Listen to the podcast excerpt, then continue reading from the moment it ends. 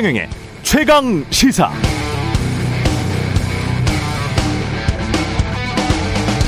네, 한국의 대표적인 탐사 보도 프로그램 KBS 추정 60분이 지난 금요일 다시 방영을 시작했습니다. 부활된 추정 60분 첫 방송은 오염수 방류 임박 후쿠시마를 가다였는데요. 방송 내용 중 특히 이런 문제 제기가 눈길을 끌었습니다. 앞으로 30년 이상 수십 년 동안 오염수를 방출한다는 도쿄 전력을 믿을 수 있는가, 신뢰할 수 있는가, 믿기 좀 힘들다라는 반대 증거를 추정 60분 팀이 제시를 했는데요. 도쿄 전력의 전 직원들을 실명 인터뷰했습니다.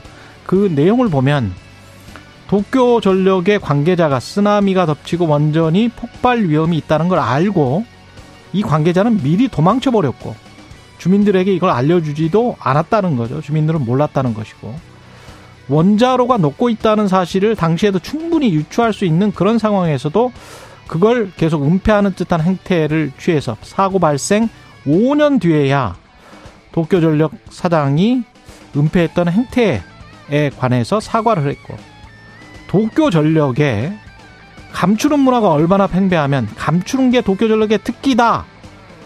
감추는 게 도쿄전력의 특기다. 이렇게 증언하는 도쿄전력 전 직원도 있을 정도였습니다. 30년 플러스 또 어쩌면 그 뒤로도 수십 년을 이런 회사를 믿고 오염수 방류를 맡길 수 있나? 이게 KBS 추정 60분 팀의 핵심 질문이었는데요. 청취자 여러분은 어떻게 생각하시는지 궁금하네요. 네. 안녕하십니까. 7월 11일 화요일 세상에 이익이 되는 방송 최경령의 최강시사 출발합니다. 저는 KBS 최경령 기자고요.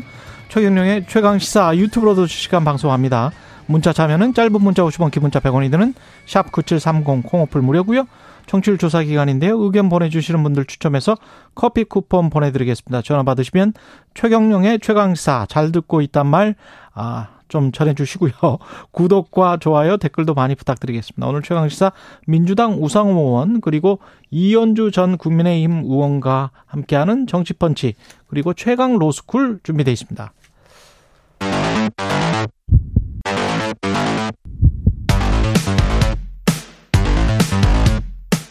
오늘 아침 가장 뜨거운 뉴스 뉴스 unboxing 자 뉴스 unboxing 시작합니다. 민동기 기자 김민아 평론가 나와 있습니다. 안녕하십니까? 안녕하십니까? 예, 양평 고속도로와 관련된 속보가 계속 들어오고 있습니다. 국토부가 어제 기자회견 열었거든요. 예. 어, 지금까지의 설명과는 좀 예, 번복되는 설명을 좀 했습니다. 어떤 설명이었나요? 우선 애초 그 종점 변경 제안자가 양평군이었다 이렇게 설명을 해오지 않았습니까? 예. 근데 어제 회견에서는 어, 이 종점 변경안을 제시한 쪽이 정부 용역 의뢰를 받은 설계회사다 이렇게 이제 설명을 했고요.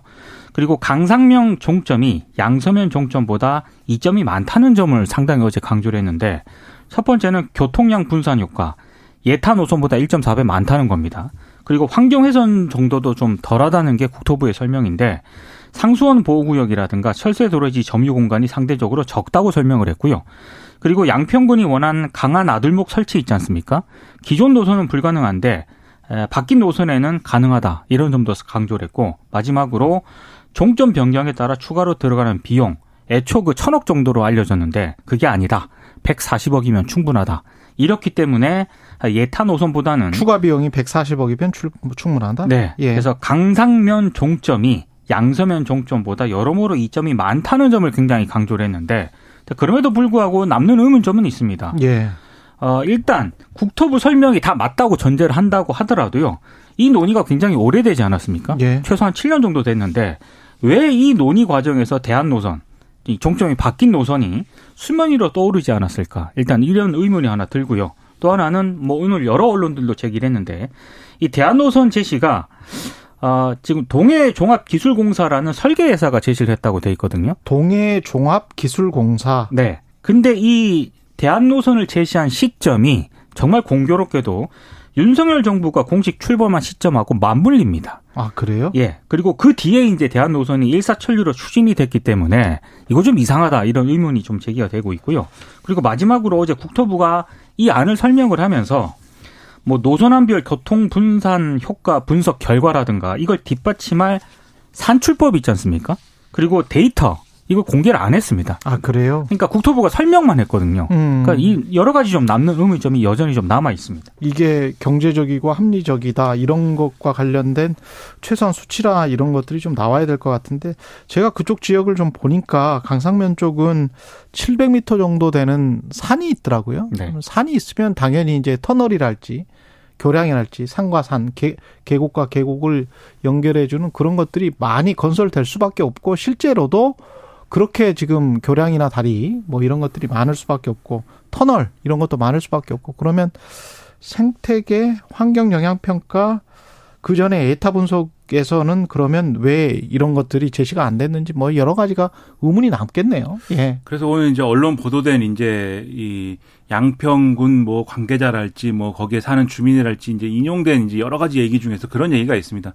이렇게 좋은 안이 그때도 있었으면 음. 이 안으로 예비 타당성 조사를 받을 것이지 왜 이제 뒤늦게 이걸 바꾸냐 뭐 이런 얘기도 있는데 이제 국토부가 내놓은 어쨌든 이 설명의 핵심은 그러니까 이게 두 가지인 것 같아요. 첫 번째 원래 없던 얘기가 아니다. 강상면으로 연결하는 안은 원래 있던 얘기다. 이 얘기를 하는 것 같고 두 번째로 이게 현 정부 들어서 예를 들면은 국토부 교통부 장관이라든가 뭐 이렇게 갑자기 지시해서 이루어진 게 아니다. 나름대로 절차를 거치다 이 얘기를 하는 건데 지금 말씀하셨듯이 의문이 있는 거예요. 그러니까 어이뭐이 뭐 랄까요 이 입찰 공고랑 이런 걸 낸 거는 지난 정부가 맞는데 이후에 이제 3월 달에 이제 이 업체들이 이 작업을 시작을 한 것이고 그 다음에 5월 돼 가지고 결과를 내놓은 것이기 때문에 윤석열 대통령 당선 이후와 그 다음에 취임 시기에 맞춰져 있는 거 아니겠습니까? 그래서 이걸로 이제 해명이 다 됐다라고 보기는 어려운 측면이 있다라는 지적이 언론에 나오고 있고 그 다음에 이제 이전에는 이게 거론이 이제 이전에도 뭐 일부 거론이 됐던 아니다. 라고 하는 점에서 예를 들면은 뭐 일부 민간에서 이제 건설을 이제 어,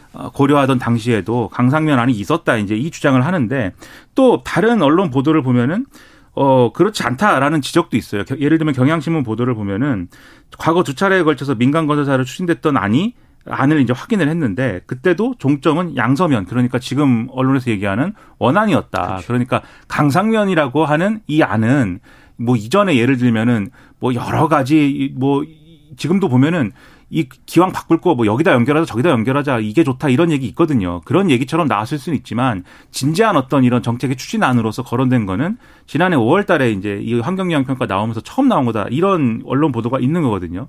그래서 여기에 대한 설명까지는 지금 안 되고 있어서 여러모로 좀 의문이고 그리고 결국 이게 장관이 백지화한다라고 한 다음에 시간을 상당히 좀 소모해서 거의 일주일 지나지 않았습니까? 예. 일주일 지나고 나서 이제 이런 얘기를 하는 건데 물론 이 얘기 중에 일부는 사전에 이제 언론의 코멘트 형식으로 막 흘린 얘기들도 있어요. 그걸 종합한 내용도 있는데 어쨌든 일주일이 지나서야 이제 내놓은 설명이다라는 점을 고려를 하면은 그렇게까지 명쾌하지 않은 부분들이 있- 있다라는 점에서는 좀 아쉽다 이런 생각입니다. 언론에서는 짜맞춘 게 아닌가 그런 생각이 들 수밖에 없고 만약에 이런 변경안이 훨씬 더 국토부의 주장대로 경제성 있고 합리적이라고 한다면 그 변경한 대로 하면 되는 거 아닙니까? 그렇죠. 그렇죠. 예.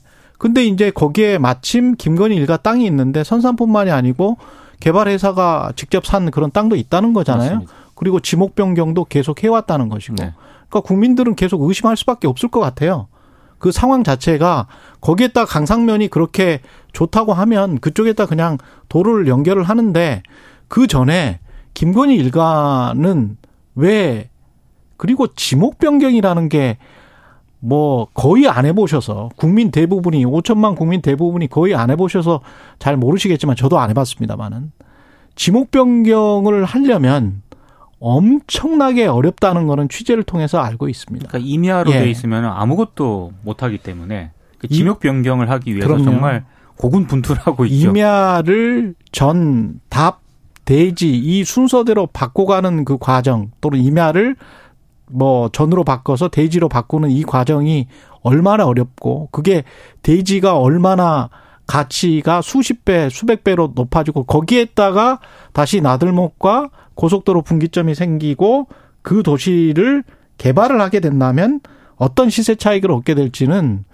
뭐 명약 관하죠. 예. 그렇죠. 그래서 사실 이런 문제가 사실 뭐 이걸 가지고 이제 특혜다 아니다 뭐 이런 걸 얘기하다가 민주당도 특혜다 뭐 이렇게 얘기 가서 상당히 어지러워졌는데 제가 볼 때 핵심은 이건 결국 대통령이 어떤 의지를 가지고 친인척 관리를 할 것이냐를 국민들에게 보여주는 게 핵심이라고 생각을 해요. 핵심은 그거예요. 그렇죠. 네. 그래서 예를 들면 지금 이것과 관련돼서 이런 사업이 진행될 때, 아, 이 처가 일가에 있다 토지나 이런 것들이 있다라고 하면은 예를 들면은 이걸 뭐 국민들에게 사전에 이제 투명하게 밝혀서 여기에 대해서는 이제 이득을 보는 일이 없도록 이러저러한 조치를 취하겠다라고 밝힌다든지. 핵심은 그리고 거기에 사는 주민이냐 아니냐예요. 그러니까 그렇죠. 전 그런- 양평 군수 같은 경우는 거기에 지금 수십 년 동안 살던 사람이잖아요. 네. 근데 거기에 살아서 농사를 짓고 있는 사람이냐 아니냐. 그 땅의 용도가 원래 투자 목적이나 또는 투기 목적인 거냐.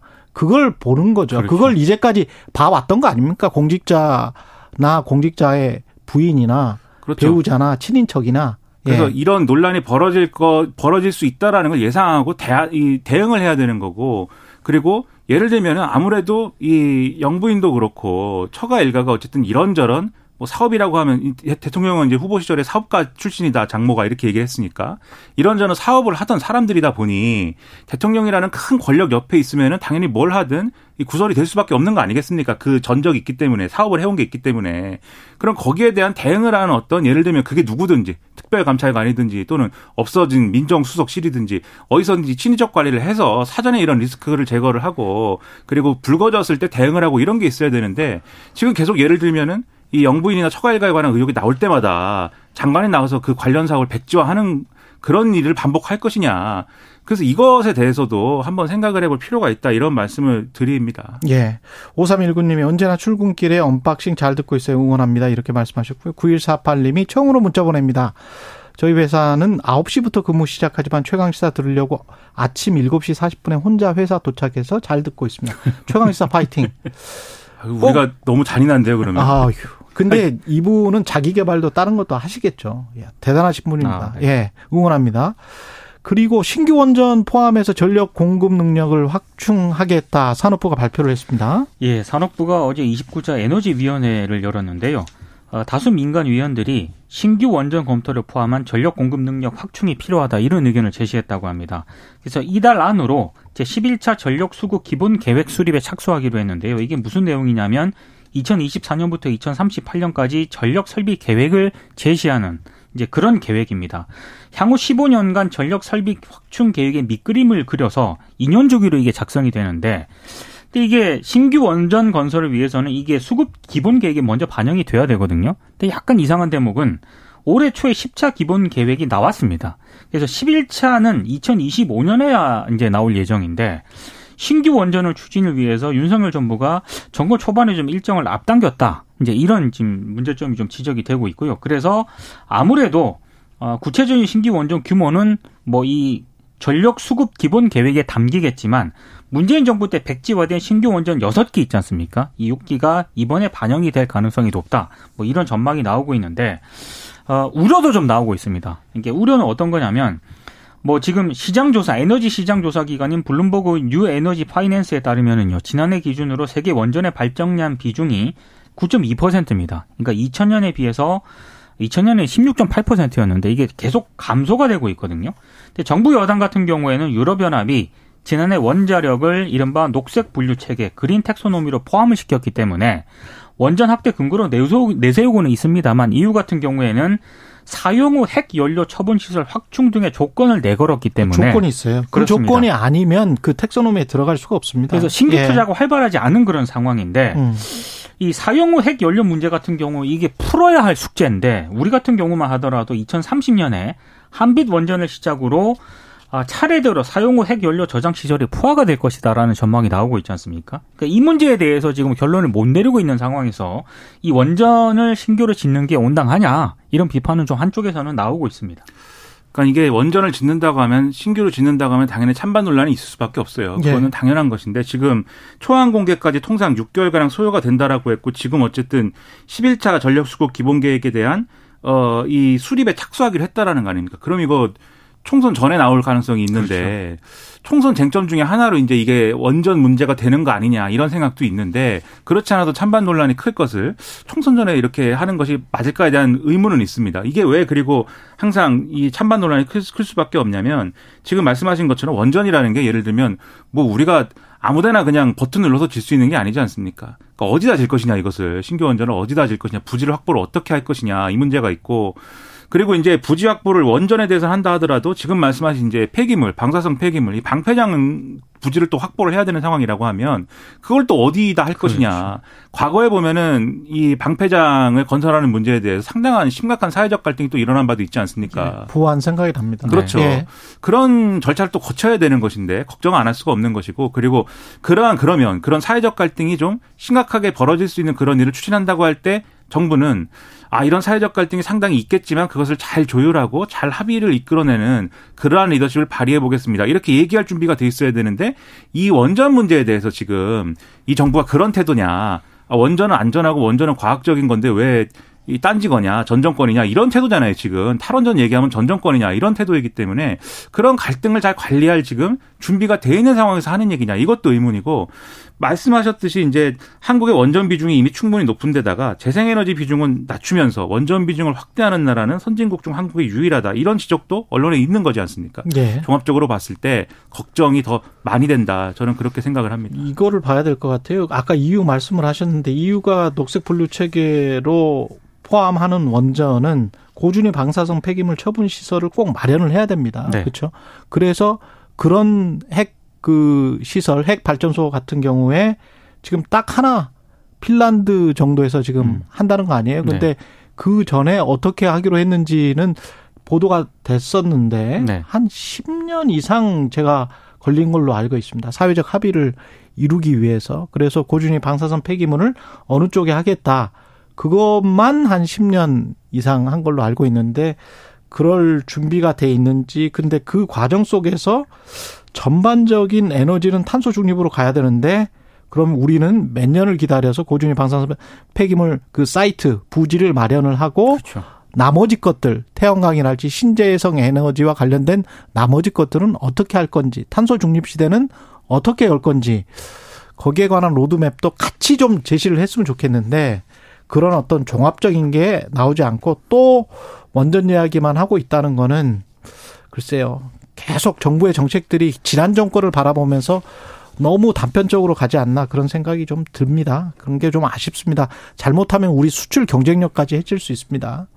윤석열 대통령이 2년 연속 나토 정상회의에 참석을 합니다. 어, 일단 리투아니아 수도 빌뉴스에 도착을 했고요. 예. 어, 4박 6일간의 순방 일정을 시작을 했습니다. 아, 그리고 나토 정상회의에 파트너국 정상 자격으로 참석을 하고요. 한일 정상회담 등 한 10개 나라 양자 정상회담에도 나설 예정입니다. AP통신 서면 인터뷰가 어제 공개가 됐거든요. 여기서 윤 대통령이 북핵 문제와 관련해서 힘을 통한 평화를 계속 강조를 했고요. 아, 지금은 북한의 핵 개발 의지보다 북한의 핵을 저지하려는 국제사회 의지가 더 강하다는 것을 분명하게 보여줘야 할 때다. 이런 점을 강조를 했습니다. 그리고 어제 AP통신 인터뷰에서 지난달 그 우크라이나 남부의 카오카 댐 폭파가 되지 않았습니까? 예. 요거 지난달에 에, 지원을 했다 우리 정부가 이런 사실을 또 밝히기도 했고요. 다만 이제 중국이 좀 강력하게 좀 비판을 하고 있습니다. 한국과 일본이 이 나토 정상회에 참석하는 것을 좀 비판을 했는데요. 중국 관영 글로벌 타임스가 이런 보도를 했습니다. 그러니까 중국을 봉쇄하려는 미국의 전략적 움직임에 에, 한국과 일본이 긴밀한 관계를 모색하는 신호다 이렇게 주장을 하기도 했고요. 그래서 한국과 미국이 미국의 전차에 탑승하는 것은 근시안적이고 위험한 행동이고 중국의 강력한 반대를 촉발할 것이다 이렇게 경고를 하기도 했습니다. 그러니까 이게 원래 뭐 나토 이 아시아에 이제 연락사무소를 개설한다 뭐 이런 얘기도 있었는데 그것에 대해서 이제 중국이 반발하고 뭐 이런 상황 속에서 이런 건 추진을 이번에는 이제 확정짓지 못할 것 같고요. 아무래도 이제 미중 간에 이제 예를 예를 들면은 지금 어쨌든 대화에 어떤 과정으로 가고 있는 상황이고 물론 그 대화를 통해서 뭐 무슨 결실이 날지 그것은 확, 이 확정하기 어려운 것이지만 그럴 가능성이 많지 않다고 생각하지만 어쨌든 뭔가 분위기를 풀어보려고 하는 상황 속에서 중국을 과도하게 자극하는 그러한 걸로는 안 갈 것으로 보이고 그리고 또 예를 들면은 다른 유럽 국가들 중에 프랑스나 이런 데는 사실 중국이랑 좀 소통을 하고 싶다 뭐 이런 거지 않습니까? 그렇죠. 그래서 그런 어떤 리스크는 줄어들 텐데 문제는 이제 어쨌든 이 뭐 좀 기분은 좀 그런데 이용당하는 것 같아서 기분은 좀 그렇지만 어쨌든 여기 가 있는 이제 우리의 입장에서 어떻게 하는 게 어떤 메시지를 내는 게 국익을 최대할 것이냐 이게 이제 어떤 고민의 핵심 아니겠습니까? 그래서 굳이 이제 외신 인터뷰나 이런 데서는 당연히 이제 우리한테 북핵을 물어보는 거겠지만 사실 나토 정상회의 핵심 주제는 뭐 북핵은 아니고 우크라이나 그렇죠. 네. 결국 우크라이나하고 그다음에 나토에 가입시켜 줄 거냐 말 거냐 또는 이 포탄 지원할 거냐 말 거냐 재건 사업 참여 이런 기본적인 논의를 할 거냐 뭐 이런 얘기이기 때문에 우리는 핵심이 사실은 기시다 총리 만나는 것이고 그렇죠. 네. 네. 그 중에 이제 우리로서는 그렇죠. 기시다 총리 만나고 이런 것들이 있기 때문에 국익을 최대화할 수 있는 그러한 어떤 메시지가 아, 계속해서 일관되게 나오기를 바라고 있습니다. 마지막으로 이거는 소식만 전해드릴게요. 윤석열 대통령이 힘을 통한 평화가 가장 확실하다. AP통신과의 서면 인터뷰에서 이렇게 밝혔다는 아, 이야기 전해드리고 3660님이 쏟아지는 뉴스 덕에 최강 시사를 외치다. voice 미남 세 분 덕에 오늘도 활기차게 시작할 수 있습니다. 본방 다시 듣기 두 번 방송 필수입니다. 이렇게 말씀을 해주셨고요. 김호중님은 최강시사 매일 청취하고 있는 청소 노동자입니다. 세 분 모두 사회정치시사 최강으로 인정합니다. 모두 화이팅! 말씀해 주셨습니다. 8281님은 우리 과장님 차 얻어 타다 우연히 어제 듣고 오늘은 집에서 듣고 있습니다. 오늘은 월차라서 간만에 여유롭게 청취해 볼게요. 오늘도 화이팅 하세요. 말씀 전해 주셨습니다. 고맙습니다. 여기까지 하겠습니다. 뉴스 unboxing 아, 민동기 기자 김민아 평론가였습니다. 고맙습니다. 고맙습니다. 예, KBS 1라디오 최경영의 최강시사 듣고 계신 지금 시각 7시 41분입니다. 오늘 하루 이슈의 중심. 당신의 아침을 책임지는 직격 인터뷰. 여러분은 지금 KBS 1라디오 최경영의 최강 시사와 함께하고 계십니다. 네, 윤석열 대통령 오늘 나토 정상회담에 참석하고요. 곧 한일 정상회담도 열릴 것 같습니다. 외교 현안부터 정치권 이슈까지 국회 외통위 소속 우상호 민주당 의원과 이야기 나눠보겠습니다. 안녕하세요, 의원님. 네네, 안녕하세요. 예, 대통령이 힘을 통한 평화가 가장 확실하다. 북핵을 막는 효과를 낼 것이다. AP통신과의 서면 인터뷰에서 이렇게 이야기를 했는데 어떻게 들으셨어요?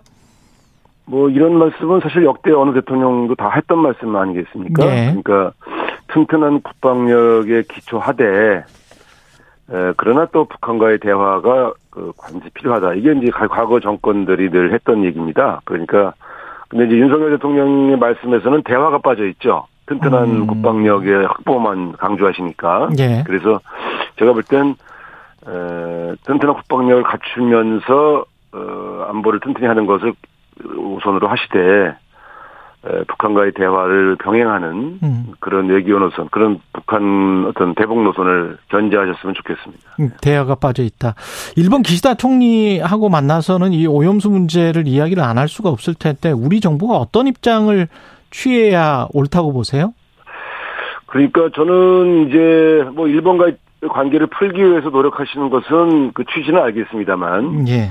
오염수 문제는 어쨌든 우리 국민들이 우려하는 안전에 관한 문제 아니겠습니까? 그래서 이런 문제에 대해서는 대한민국을 대표하는 대통령으로서 중국이나 대만 같은 그런 가, 어, 같은 입장의 국가들처럼 어, 일본 오염수 방류에 대한 우려를 표시하고 그것이 이 주변 국가의 국민들이 어떤 점들을 우려하는지를 전달하는 그런 어떤 노력을 해야 된다고 봅니다. 그래서 어, 이 오염수 방류를 무조건 옹호하고 그것을 어, 저 안전하다는 것을 같이 강조하는 그런 회담이 되는 것은 국민 감정을 거스리는 것이다. 저는 그렇게 봅니다.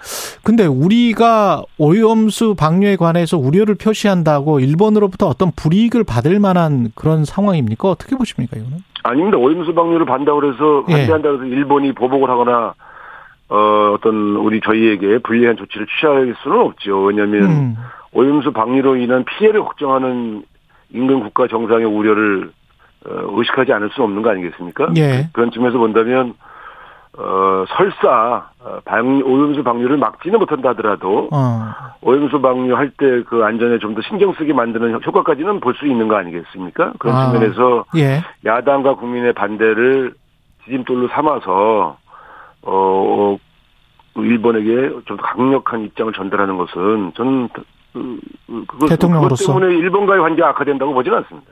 예. 그건 당연히 한국의 대통령으로서 할 일이다. 네, 그렇습니다. 예. 양평 고속도로와 관련해서는 국민의힘 그리고 국토교통부 장관은 민주당 게이트를 이야기를 하고 있고 억지다. 네. 예. 이 주장들은 어떻게 들으셨어요? 어, 뭐 전형적으로 이 집권 세력이 무슨 문제만 발생하면 전부 야당 탓, 상대방 탓하는 이 나쁜 버릇이 아주 부질병이에요. 예. 그래서 어, 문제는 노선을 변경한 것이 문제 아닙니까? 그러니까 애초에 에, 어제 국토부에서도 어, 변경안이 훨씬 더 효율적이다 이런 얘기를 하던데 그럼 애초에 설계를 잘못한 거 아닙니까? 예.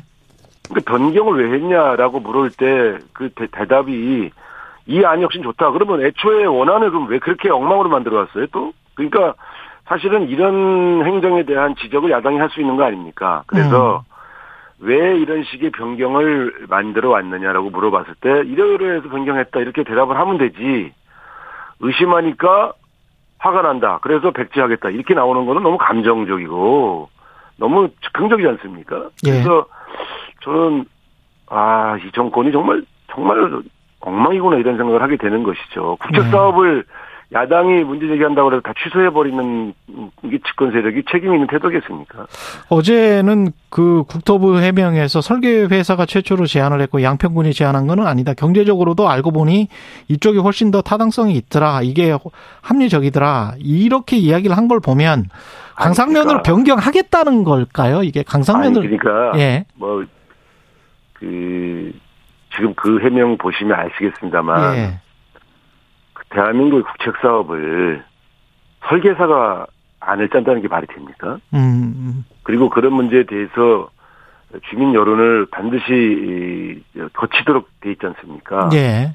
그러니까 지금 어제 국토부 해명을 보더라도 절차를 어긴 건 맞잖아요. 음. 그래서 그래서 그래서 의혹이 생긴 거 아닙니까? 예. 그러니까 100% 국토부의 선의를 믿는다 하더라도 그 과정 자체가 과거의 다른 고속도로 변경 절차와 다르다는 건 분명히 인정해야 하는 거 아니겠어요? 예. 그러면 야당이 이런 문제에 대해서 왜 다른 고속도로의 변경과 다른 절차를 거쳤는가라고 의혹 제기하는 게 당연한 거 아닙니까? 그런 측면에서 본다면 그 변경 과정에 생긴 여러 가지 국민적 의혹을 잘 설명하는 것이 필요하다고 보는데 저는 어제 설명으로도 도저히 잘 납득이 안 음. 가더라고요. 진상 규명은 어떻게 해야 된다고 보세요?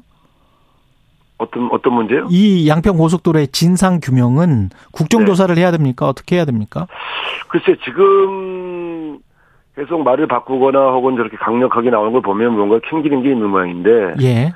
어, 이런 경우에는 보통 국정조사를 하는 경우가 정상적이죠. 음. 예. 근데 이제 뭐 여당이 합의를. 응- 응하지 않을 가능성이 크니까 예. 네, 그거는 좀 지켜봐야 되겠습니다. 지켜봐야 된다. 네. 예. 지금 뭐 자체적으로 따로 준비하고 있는 당에서 뭐 이런 거는 없을까요? 네, 아직까지는 뭐 저 이제 문제 제기하는 수준에 있는 것으로 알고 있습니다. 예. 민주당 안에 이슈들도 많은데 명락 회동이 오늘 있을 것 같습니다. 네, 네. 예. 어떤 이야기들이 오갈까요?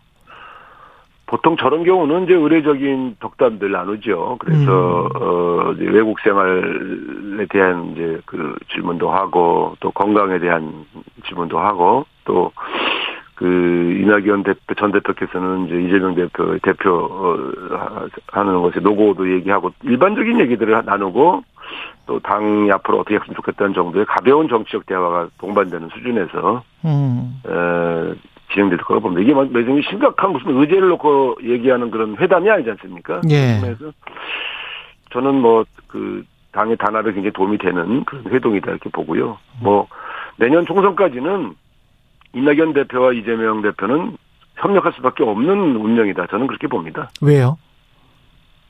총선 승리를 위해서 힘을 합하는 것이 민주당 지도부 출신들이 가져야 아. 기본적인 자세 아니겠어요? 그러니까 예. 대선에서는 경쟁할지 몰라도 예. 총선에서 경쟁할 리가 없지 않습니까? 그런 음. 측면에서는 당의 승리를 위해서 두 분이 손을 잡게 돼 있죠. 이번에 회동을 하고 그게 어떤 그 결과가 혹시 어떤 방식으로 뭐 나올까요? 아니면 혁신에 어떤 영향을 줄까요? 아니, 그건 혁신에 영향을 주는 문제는 아니고요. 아닙니까? 의례적인 회동이기 때문에 예. 에, 저는 무슨 그두 분의 관계에 대해서 어, 언론이 지나치게 확대 해석하는 것 같아요. 음. 사실은 그냥 우리 당의 에, 지도급 인사들이 자연스럽게 회동하는 거죠. 외국에서 가셨다 오셔서. 그래서 예.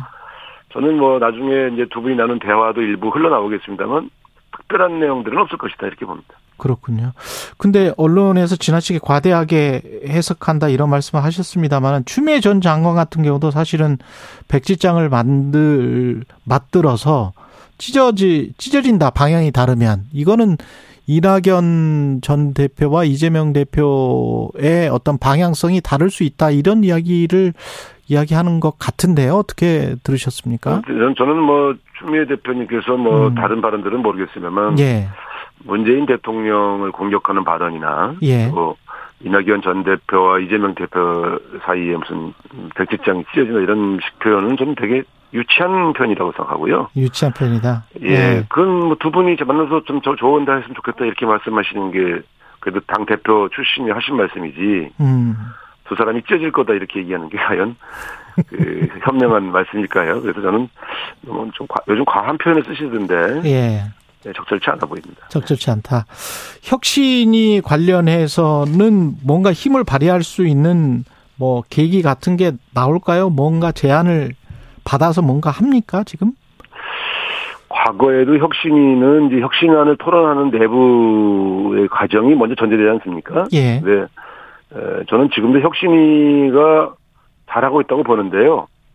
너무 조급하게 빨리 안을 발표하려고 노력하실 필요는 없다고 봅니다. 음. 나중에 좀 더 진지한 내부 논의를 통해서 잘 정리되면 그때 발표하시면 음, 되지 않을까. 그러니까 중간 중간에 하나씩 발표해서 그때마다 당이 그걸 받냐 안 받냐의 문제를 끌고 가는 것은 어, 바람직한 모습은 아닙니다. 그래서 저는 혁신이가 좋은 분들이 모여 계시고 또 논의도 진지하게 진행되고 있기 때문에 잘 정리되면 정리된 안을 나중에 발표해 주시면 그때 당이 의원총회를 열어서 그 혁신안 중에 어떤 것들을 집행할 건지 진지하게 고민할 수 있도록 그렇게 절차를 만들어가는 것이 바람직하다 이렇게 보고요. 저는 어, 혁신이가 나름대로 준비하고 계시기 때문에 기대하고 있습니다. 그래요. 근데 1호가 불체포 특권 포기였고 2호가 꼼수 탈당 방지법이었는데 마침 그 발표하고 김홍걸 의원이 또 복당이 됐단 말이죠. 이런 것들은 어, 김홍걸 의원의 탈당은 꼼수 탈당은 아니었죠. 어, 의혹이 네. 제기되기 때문에 일종의 당에서 요청해서 다, 어, 제명한 거죠. 아. 근데 그 의혹이 해소됐기 때문에 다시 복당을 시킨 겁니다. 그 의혹이 해소됐다. 그것은 예 그분이 갖고 있던 재산 문제, 음. 부동산 문제가 다 해결됐거든요. 예. 그래서 예. 어 복당을 시킨 것이죠. 원인이 해소되면 당연히 복당을 시켜야 되는 것이죠. 꼼수 탈당 문제하고는 좀 차원이 다른 좀 거예요. 차원이 다르다. 예. 네. 그리고 의원님이 그 대표 발의한 민주 유공자법 있지 않습니까? 네네. 예, 그걸 이제 국가본부 장관이 박원순이냐 백선엽이냐 이런 글을 남겼더라고요. 그 박원순 쓸데없는 쓸데없는 소리들 하고 쓸데없는 소리. 어떤 그, 의미에서? 이, 이 정부의 예. 정치인 출신 장관들이 예.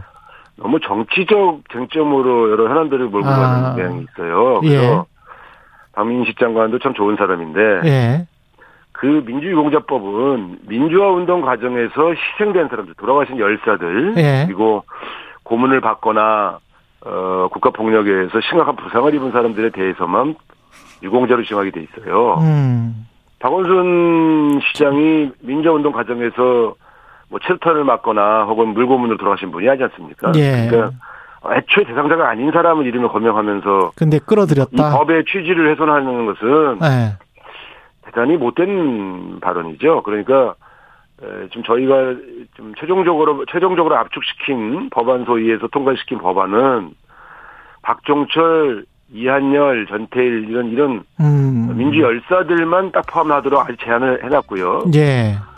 어, 무슨, 그, 좌파적 이념에 의해서 뭐, 조직 사건에 아. 연루됐거나 또. 알겠습니다. 또 이런 분들은 해당이 안 되거든요. 알겠습니다. 예. 너무 과장하면 안 된다고 생각합니다. 예, 못된 발언이다. 예. 네. 우상호 민주당 의원이었습니다. 고맙습니다, 의원님. 네, 감사합니다.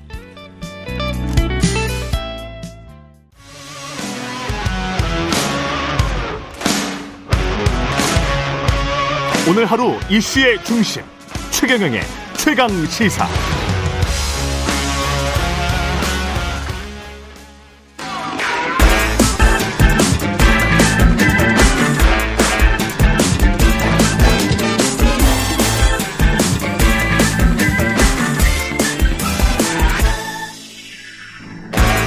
네, 최근의 최강시사 한 번 더 뉴스 먼저 가겠습니다.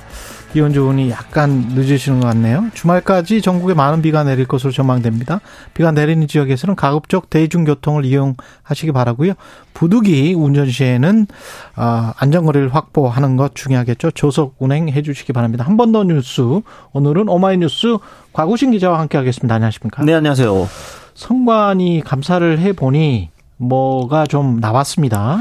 네, 어, 감사원이 지역 선관위 직원들의 비위 혐의를 적발했다고 합니다. 네. 이번에 감사 보고서를 공개했는데 어 249개 시군구 선관위 중 146개 선관위가 선관위원회 회의 참석 수당을 나눠주지 않고 총무위원 한 사람의 계좌에 일괄적으로 적립해서 쓰고 있었다고 합니다. 예. 그래서 이 선관위원들이 보통 이제 회의에 참석을 하면 1인당 6만 원씩 수당이 지급이 되는데 이걸 그냥 쭉 모아서 공통비로 쓴 거죠. 공통 경비로 네, 근데 공통경비를 쓴 내역들이 조금 부적절하다라는 나- 문제가 나왔습니다. 예를 들면 한 선관위 소속 직원 A 씨는 선관위원 그리고 지인과 함께 필리핀 보라카이 여행에 동행을 하면서 이 경비 149만 원을 지원받았다고 합니다. 또 같은 방식으로 2박 3일 제주도 골프 여행에 동행을 하면서도 경비 139만 원을 제공받은 사례도 있었다고 합니다. 회의 참석비 6만 원을 그냥 각자에게 지급하면 될 텐데 왜 이랬을까요? 네, 이렇게 쭉 모아가지고 이렇게 쓰는데 이렇게 이런 식으로 뭐 해외도 가고 뭐 골프도 치고, 네, 뭐 전별금, 명절 기념금, 뭐 건강 격려금, 뭐 이제 이런 식으로 써왔다는 거죠. 근데 이게 어 쨌든 각급 선관위원들이 제공한 돈을 받은 거기 때문에 이거 청탁금지법 위반이다. 이게 감사원의 판단입니다. 그럼 이- 이런 식으로 운영돼도 괜찮습니까? 그러니까 중앙선관위는 지금까지 이거를 어떻게 해석을 했었냐면은 예.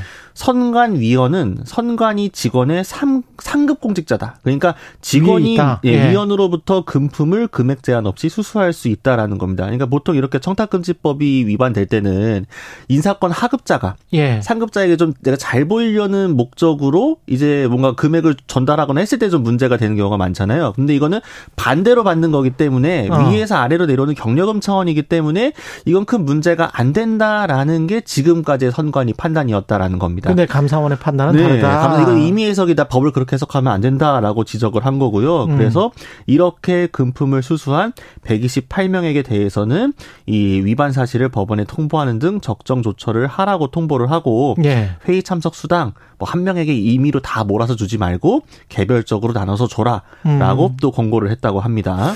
합리적인 공고인 것 같고요. 중앙선관위가 비상임위원에게 지급한 공명선거 추진 활동 수당 이것도 문제를 삼았습니다. 네, 이게 2013년부터 비상임위원장에게 매달 예. 299만 원, 아, 290만 원, 또 비상임위원에게 매월 215만 원을 별도로 지급을 해왔다고 하는데요. 예. 중앙선관위 이게 이제 예우 차원에서 수당을 지급하는 것이다라고 하지만 음. 감사원은 이게 선관위법에 규정하고 있는 실비 보상에 해당하지 않는다. 그러니까 이거를 개정하라라고 이미 2019년에도 권고를 했는데 통보했지만 전혀 지켜지지 않고 있다라고 지적을 음. 했습니다. 그래서 관련 수당 지급 근거를 마련하지도 않았다고 했는데요. 관련 규칙을 개정하라. 네. 예. 이게 사실은 그 전에 이미 별도로 이 중앙선관위 비상임위원들은 회당 일비 10만 원, 또 안건검토 수당 안건별 10만 원을 따로 받고 있었다고 합니다. 근데 이것도 음. 받는데 또 별도로 예우 차원이라고 수당이 나오니 이거 중복으로 받는 거 이거 문제다라는 게 감사원의 판단이었습니다. 예.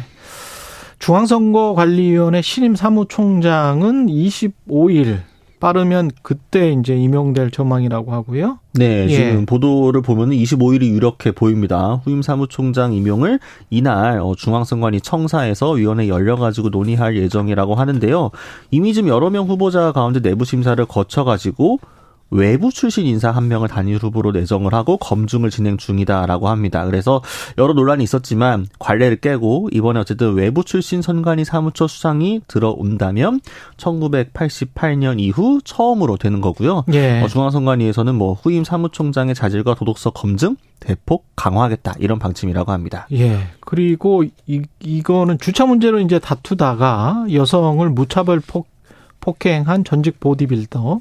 이건 영상이 있어서 많은 분들이 보셨다고 하는데 이 네. 구속영장이 청구됐다가 기각됐습니까? 네, 구속영장 심사가 어제 있었는데 이제 결과적으로 기각이 됐습니다. 법원에서는 뭐 범죄도 좀 소명이 됐고 뭐 음. 증거인멸 우려도 없고 도주 우려도 없다라고 도주 이제 없다? 예, 원칙적으로 판단을 한 걸로 보이는데요. 음. 말씀해 주신 것처럼 이게 그 당시 폭행 장면이 좀 갈무리가 돼가지고 그렇죠. 온라인 커뮤니티에 퍼지면서 공분을 좀 크게 산 상황이었습니다. 이게 상가 주차장에서 어 이 주차 관련 시비가 붙었던 건데 예. 30대 여성 B 씨가 주차를 좀 빼달라라고 요구를 하자 이에 대한 시비가 붙어가지고 A 씨가 어 무차별적으로 이 B 씨를 폭행을 했던 사건인데요.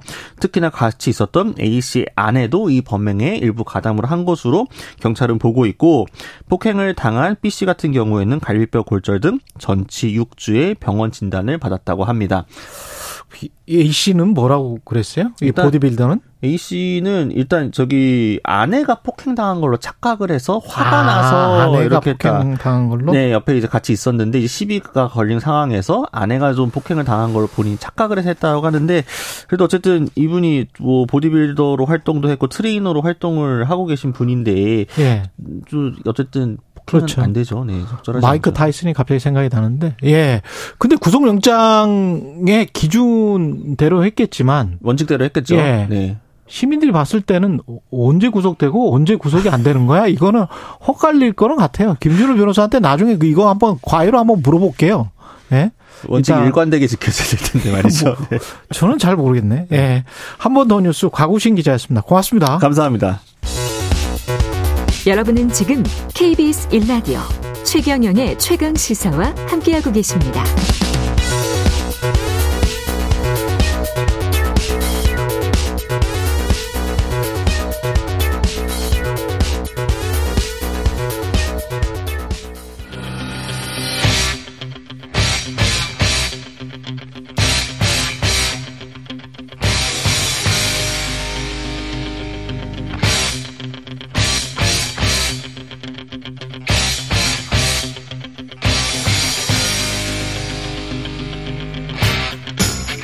네, 답답한 정치 이슈를 팍팍 때려보는 시간입니다. 정치펀치 이현주 전 국민의힘 의원과 함께합니다. 안녕하십니까? 네, 안녕하세요. 예, 지금 저 후쿠시마 오염수 관련해서는 일본 후쿠시마 오염수 초당적 국민대책위원회 이게 이현주 의원, 신은규 대표, 그 다음에 김종대 전 의원 뭐 이런 분들이 만드신 거예요? 네네, 네. 네. 그리고 하원기. 하은기 대변인. 민주당 네, 네. 그리고, 어, 최대집 의사협회. 최대집. 예. 네. 지금 의원님께서 주도적 역할을 하고 계시는 거 아닙니까? 뭐 주도적인 것보다는 네. 이제 엄마 같은 역할을 하고 엄마 같은 역할. 예. 어떤 어떤 활동을 지금 하고 있는 겁니까?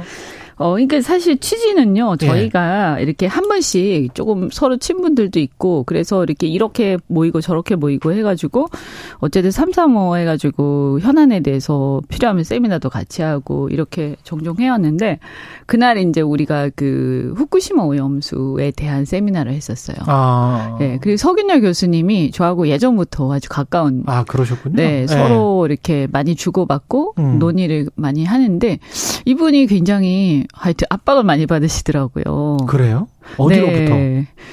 그러니까 뭐 원자력 아, 협회라든가 쪽으로-. 이런 이제 동료들이 굉장히 막 뭐라고 할 거 아니에요? 그렇지. 그 그죠? 관련된 관대. 네, 예. 그러니까 우리 편인 누구 편이나 뭐 이런 식으로. 아. 그러니까 과학인데 제가 보니까 패거리가 있더라고요. 예. 그리고 원자력 뭐- 중심에. 네, 그리고 원래는 그분이 또 보수 성향이라서 음. 탈원전은 반대하시는 분이에요, 이분이. 예. 강력하게. 뭐 어. 저도 사실은 마찬가지예요. 저도 어. 탈원전을 하자는 쪽은 아니에요. 네. 어, 근데 오히려 원전의 평화적 이용을 제대로 하려면 지속 음. 가능한 발전을 해야 되고요. 음. 어, 우리가 회사에서 ESG 얘기하듯이. 그렇죠. 그죠? 지속 가능한 발전하려면 국민들로부터 신뢰를 얻어야 되잖아요. 그렇죠. 그러니까 이런 식으로 진행되면 안 된다는 거고 일본의 행태는 이런 선례를 만들어낼 수 있기 때문에 나중에 음. 결과적으로 자칫 잘못하면 원자력 자체가 이용이 불가능해질 수도 있다. 예. 신뢰를 떨어뜨려서 음. 이런 걱정들을 하는 관점이죠. 관점이 조금 다르죠. 반대를 해도. 예. 어쨌든 그분이 반대를 막 하시고 그리고 또 여러 가지 지적을 하시고 하시다 보니까 어 여러 이제 압박도 있고 또 고발도 당하셨거든요. 예. 그래서 저희가 이제 뭐 겸사겸사 음. 우리 모시고 한번 말씀 좀 들어보자. 예. 그리고 토론도 한번 해보자. 그된 나름의 거죠. 그 모임 대책위에서는 어떤 결론이 있, 이게 좀 방류는 잘못됐다 이렇게 판단한 하고 계신 또 과학적으로 이거는 어떻게 본다 어떻게 보시는 거예요? 어 이거 저희가 그래서 토론하고 음. 뭐차 마시면서 얘기한 결과는 음. 일단 이 문제가 과학의 문제이기도 하지만 음. 어 그보다 더 중요한 것은 정치의 영역이다 이것은 예. 어, 그러니까 결정의 문제, 결단의 문제인 거잖아요, 그죠? 어떤 그렇죠. 면에서 항상 과학이라는 것은 확률의 문제거든요. 아. 우리가 수술을 해도 실패할 그렇죠. 확률 뭐 3%, 1% 아. 얘기하는데 예. 5% 그죠? 예. 근데 그게 아 그러면 나는 95%에 들어갈 거야라고 생각하고 다들 하시지만 음. 어, 불행히도 5% 들어갈 수도 있는 거죠. 그죠? 그래서 항상 과학이라는 것은 확률의 문제고, 어, 0%라는 건 없거든요. 아. 그러면 이것이 확률이 낮냐, 높냐를 가지고 논쟁을 하는데, 음. 어, 완, 안전성을 누구도 담보할 수 없죠. 그 다음에 불확실한 미래에 대한 얘기예요, 이것은. 음. 그죠? 그래서 국민들이 그 불확실한 미래에 대해서 누구도 담보할 수 없기 때문에, 왜냐하면 이런 것은, 검, 이것은 임상을 했다든가, 어, 뭔가 시간이 지나서 이런 걸 검증된 게 없어요. 그렇죠. 처음이 처음이니까. 그렇죠. 이런 게 검증 이런 걸 어떻게 검증합니까? 굉장히 위험하고 비윤리적인 거죠. 이런 것은. 게다가 아예 이 조항에 그런 게 있더라고요. 그 주변국에게 어떤 이익이 되느냐 손해가 되느냐 음. 그걸 따져 봐야 된다. 근데 이번에 아예 그 상식이죠 사실은. 아예 이 보고서에는 아예 그런 그런 문항이 없어 버리고 그걸 그 조항에 근거해서 따진 것도 없어요. 근데 이제 주변국들에는 이익이 될 건 하나도 없단 말이지 아, 사실. 없죠. 특히 우리나라는 어 진짜 심각하죠. 그, 제가 그러니까 우리는 손해만 보는 엄청 건데. 손해 많이 보죠. 우리는 국민적으로도 그렇고 수산업계도 그렇고 어민들도 그렇고 그다음에 건강상으로도 뭐 여러 가지 어쨌든 뭐 해류가 있다고는 하지만 바다라는 게 무슨 그렇죠. 층이 있어가지고 통로가 따로 있는 건 아니기 때문에 밑바닥에선 또 이렇게 다 움직이잖아요. 어, 어떤 결... 어류나 이런 것들이요. 그럼 일본의 정치 경제적 선택 때문에 우리가 손해만 보는데 음. 우리는 그러면 어떤 정치 경제적 선택을 해야 바로, 되느냐? 바로 그 점이에요. 그래서 저희가 판단할 때는 이것은 어, 과학의 문제이기도 하지만 과학은 항상 확률의 영역이고 예. 불확실한 미래에 대한 얘기이기 때문에 이것은 결론이 안 나는 얘기예요. 음. 끊임없이 공방을 주고받을 수 없어요. 주, 주고받을 수밖에 없어요. 과학만 가지고 얘기를 하면. 그러네. 근데 저는 이것은 저희가 결론 내리기에는 이것은 주권의 문제고 어 이것은 정치적 결단의 문제, 정치적 수용 여부를 우리가 결정하는 민주주의의 문제. 이렇게 우리는 판단을 한 거죠. 예. 그리고 그것은 국민들이 대다수가 반대하고 있고 아까 말씀하신 것처럼 또 다른 한편으로는 어떤 의사결정을 할 때 합리적 결정을 하는 가장 기본적인 tool이라는 게 비용 편익 분석이잖아요. 그렇죠. 네. 그걸 우리가 뭐 조금 전문적 용어로 예타라고도 네. 하는 거고요. 예타, BC 분석. 네. 예. 타당성 분석이라고 예. 하죠. 그래서 그 경제성이라고도 얘기하고요. 예. 그럼 우리 입장에서 비용은 굉장히 많이 나가죠. 사회적 비용, 뭐 정치적 비용, 그죠? 음. 어, 그 다음에 또 보건 또 환경 생태 여러 가지 면에서 이것은 마이너스 1순, 마이너스가 얼마나 크냐의 문제는 있지만 하여튼 마이너스는 마이너스죠. 근데 플러스가 하나도 없는 거예요. 근데 음. 왜 하는 거지? 굉장히 불합리한 우리가 만약에 수용한다고 결정하면 사실 그렇게 보이죠. 그렇게 결정한 것처럼 보이죠. 그렇죠. 정부는. 네. 그러면 이것은 굉장히 불합리한 결정이죠. 네.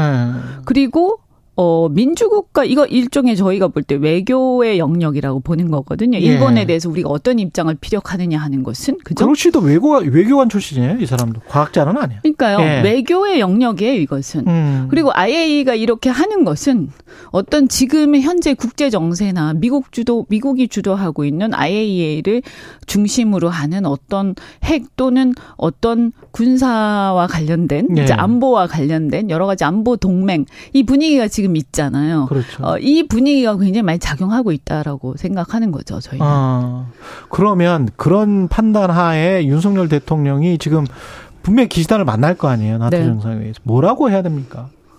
당연히 예. 단호하게 공식적으로 공개적으로 반대한다는 걸 밝히셔야 돼요.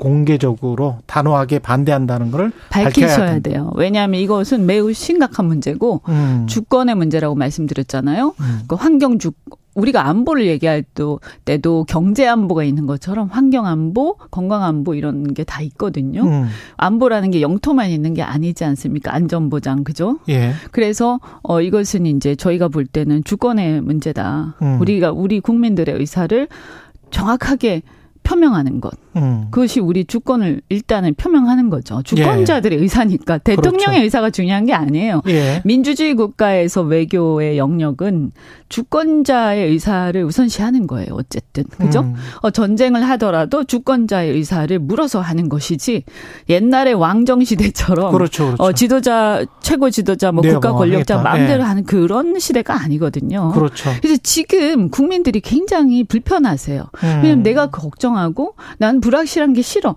이게 위험성에 대해서 논쟁하고 있지만 어쨌든 담보할 수 있는 완벽한 건 없는 건데 이런 불합리한 어떤 어 그리고 굉장히 부도덕하죠. 저는 이게 윤리의 문제이기도 하다. 과학과 윤리의 영역에 대한 어떤 충돌의 문제예요. 예. 우리가 과학을 무작위로 막 계속해서 윤리도 다 무시하고 하는 거 아니잖아요. 그렇죠. 그죠? 그런 것처럼 이것도 저는 이것은 과학만 가지고 해결할 수 있는 것도 아니고 또 과학도 다 해결 불가능한 영역이고 음. 그렇다면 이것은 윤리적인 문제를 우리가 생각했는데 일본 매우 부도덕하죠. 다른 나라들에 대해서. 일본은 사실은 안으로 보면 경제적인 이익이 있고 이렇게 방류를 하는 게 국내에 놔둬서 뭐 고체화를 시키든 어떻게 하든 간에 그 비용이 훨씬 더 든다는 거 아니에요. 네. 그리고 실제로도 뭐 삼중 수소를 완벽하게 제거할 수 있는 방법을 나름대로 개발을 해보려고 했는데 그것도 못했더라고요. 음. 해보려고 했다는 그냥- 거는 본인들도 뭔가 안전성에 좀 찝찝한 게 있다. 그래서 아 그러니까 방류하겠죠. 그렇죠. 네, 예. 안 가지고 있고 자기 나라가 쓰지 않고 예. 외부로 위험을 불확실한 위험을 외부로 분산시키는 거죠. 예. 떠넘기는 거죠. 지금 전가시키고 있는 거거든요. 그리고 굉장히 부도덕한 행태라는 것이고 음. 이 일로 인해서 일본을 비롯해서 IAEA의 국제적 리더십은 매우 손상이 되겠죠. 음. 그렇게 되고 있죠, 지금. 손상이 될 것이다. 네, 네. 그렇게 그리고 만에 하나 이것이 방류가 시작이 되고 그 이후에 30년 이렇게 더 갈 수도 있고요. 그렇게 가다가 어떠한 상황을 우리가 직면하게 되면 예. 예컨대 예 상하지 못한 왜냐하면 불확실하니까 예상하지 못한 상황 예. 생각보다 이것이 문제가 있다라든가 또는 또 한 번의 지진이 있을 수도 있거든요. 그렇죠. 저- 네. 정말 안타까운 일이지만 네, 네, 네. 일본이 그런 집안이기 그래서 때문에 사실은 그 예. 후쿠시마 원자력 발전소는 폐쇄해야 돼요 체르노빌처럼 그건- 제가 생각할 예. 때는 저는 뭐 전문가는 아니지만 음. 그것을 계속 이것을 방류하는 이유는 뭔가 다시 뭔가 재활용 내지는 뭔가 그러고 음. 싶은 거 아니냐 또는 일본이 이것을 폐쇄하고 그 지역을 완전히 폐쇄하다시피 해야 되는데 일본의 입장에서 어떤 자존심 또는 어떤 일본 구구 정치인들을 중심으로 한 국가적 자금 자긍심 예. 이런 것 때문에 그 일본이라는 나라가 선진국 일본이 그러한 아주 창 피한 부끄러운 사고가 일어났고 그 사고 이후에 이런 상황이 전개되고 있다는 것에 대해서 이것을 빨리 제거하고 싶은 게 아니야 눈앞에서 음. 그것을 국민들한테 보여주고 싶은 거 아니야 그런 저는 보이지 않는 그런 이유들이 있는 것 같아요. 예. 근데 어쨌든 그것이 일본의 사정이고요. 우리가 그것을 같이 감내할 이유는 전혀 없고 그것을 굳이 비용이 더 많이 든다라고 하면 차라리 그렇죠. 인근 국가들이 예. 분담해 줄 수도 있는 거죠. 예, 그죠? 예. 저는 얼마든지 가능하다고 생각합니다. 물론 예. 기분 나쁘지만 예. 그죠? 예. 그래서 아니 그리고 이 일본이 뭐 국채나 이런 것도 싸잖아요. 기준금리도 마이너스 그렇죠. 오는 게. 일본 국채를 조금 해서 이렇게 이렇게 예. 뭐 three cushion으로 그렇게 빌려줄 그리고 수도 뭐 이- 있는 것이고. 미국이 여기에 예. 대해서 동조하는 듯한 모습을 보이는 이유도 저는 아까 말씀드린 어떤 현재 국제 정세하고 연관이 좀 돼 있다. 그래서 음. 일본이 지금 입장에서 미국의 입장에서 매우 필요하고 필수적인 존재가 됐죠. 그렇죠. 어, 인도 예. 태평양 전략에서 그렇죠. 그래서 어 일본이 원하는 것을 도와줄 수밖에 없는 그런 음. 상황인데 사실 이 일로 인해서 저는 적어도 우리나라나 이 동아시아 쪽에서 아시아 쪽에서 또는 태평양 쪽에서 환경을 걱정하고 우리의 미래를 걱정하는 많은 지식인들이나 지성인들 사이에서는 미국의 리더십이 또 손상되고 있는 거죠. 음. 미국은 계속 이런 식으로 리더십을 손상시키고 있는 거예요. 과거의 자유주의 국가의 어떤 태도로서 자신이 자유를 외치면서 헌신적으로 그 국가들을 도와주던 그 미국의 모습하고 지금 너무 많이 다른 거죠. 본인들 이익에만 너무 네. 뭘 골몰하고 그래서 있는 거 저는 아니냐?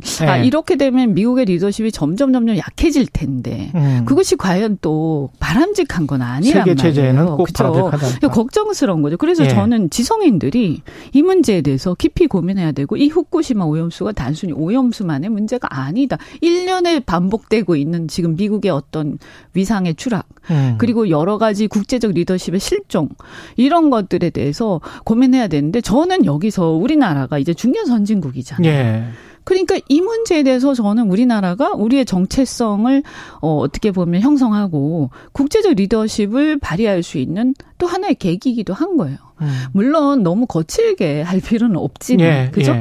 어, 어디로 우리 국제 사회가 가야 하는지, 세계가 어디로 가야 하는지, 우리나라가 그래도 민주화, 산업화 다 한 굉장히 어떻게 보면 저는 우리나라가 정신적 유산이라고 해야 되나요? 음. 그게 다른 나라보다 굉장히 그렇죠. 풍부한 나라라고 음. 생각하고 그것이 지, 그 전까지는 우리가 좀 어, 힘이 약하다 보니까 두드러지지 않았지만 앞으로 우리가 선진국으로서 우리의 어떤 아이덴티티를 만들어 가는 데는 그런 것을 형성하는 게 매우 중요하다고 생각하거든요. 예. 그래서 그 예를 들면 우리가 스웨덴 하면 생각하는 어떤 이미지, 그 다음에 프랑스나 독일 하면 생각하는 이미지 있잖아요. 좀 좁은 이미지잖아요. 그렇죠. 예. 그래서 그런 것들을 우리가 지금 형성할 수 있는 어떤 계기가 되는 것도 한 거예요. 예. 그래서 저는 대통령이라면 그런 문제들에 대해서 아 한국은 야 이게 수준이 좀 높구나, 예. 그죠? 음. 어 원자력 발전도 세계적인데 음. 심지어는 저렇게 신뢰를 얻기 위해서 완벽하게 음. 국민들과 소통하는 저런 분위기를 갖고 있구나. 그냥 막 산업 위주로 막 흘러가는 음. 게 아니라. 과거처럼. 네, 그래서 예. 선진국의 그 이해 그 우리가 회사 볼때 ESG 잘하는 회사하고 못하는 회사하고 그렇죠. 구별되잖아요 평판에서 그 주가에도 반영이 되는 그렇습니다. 거고요. 요즘은. 예. 그런 시대란 말이에요. 음. 그래서 이 선진국 시대에 지금 이 시대에 대한민국 정부의 리더십은 어떻게 가야 되는지 저는 윤석열 대통령이 고민해야 된다. 그리고 아까 어 대, 대책이 말씀하셨지만 예. 우리 초당적 대책위는 음. 그래서 이것은 이념의 문제가 아니다 결코. 오히려 보수주의적 관점에서 보더라도 어, 이걸 더 미래에 대한 걱정, 국가에 대한 걱정, 국민의 주권에 대한 걱정. 그렇죠. 예. 예. 그런 측면에서 보고 있다. 예. 양평 고속도로는 어떻습니까? 국토부 장관이 그 전면 중단 선언을 하면서 문제가 더 커지고 있는데 어느 쪽 주장이 더 일리가 있습니까? 어, 이건 뭐 제가 팩트는 제가 정확하게 예. 그죠? 어떻게 지금 다 알겠어요. 하지만 저는 우선은 대한민국이 민주주의 국가다. 어, 그리고 상 이미 국민들은 중견 선진국 수준의 어떤 눈높이에 와 있다. 그렇다면 이게 어쨌든 이 문제의 본질이 이런 거잖아요. 고속도로 노선이 변경되었다. 근데 갑자기 변경되었다. 음. 그 갑자기 변경된 그곳에 어 영부인 또는 그 일가의 네, 땅. 땅이 상당히 있다. 음. 뭐 축구장 몇 개라고 예. 하셨어요. 그래서 그러면 당연히 의혹은 일어나는 거예요. 음. 그 의혹을 해명하고 해소하는 것은 이 문제를 이것을 결정한 어그 당국에서 해야 되는 거죠 국민들한테. 예. 그리고 이것을 그럼 야당은 야당은 이것을 문제 제기 안 하고 가만히 있으면 사실 야당이 야당 역할을 안 하고 있는 거죠. 음. 이런 건 당연히 국민들을 대신해서 야당이 문제 제기를 하는 것이고요. 그래서 야당이 있는 거예요. 그죠? 그래서 야당이 그런 역할을 잘 할 때 국가는 투명하고 깨끗해지는 거예요. 예. 그러니까 여당 입장에서 만약에 이 것이 오해라면 여당 입장에서 또는 어, 정부 입장에서 불편할 수 있겠지만 음. 야당이 자기 할 일을 열심히 하는 것에 대해서 너무 지나치게 정쟁으로 끌고 가지 말고 답변을 해줘라. 답변을 해야 됩니다. 음. 그래서 저는 뭐 원희룡 장관도 조금 이해가 안 되는 게 예.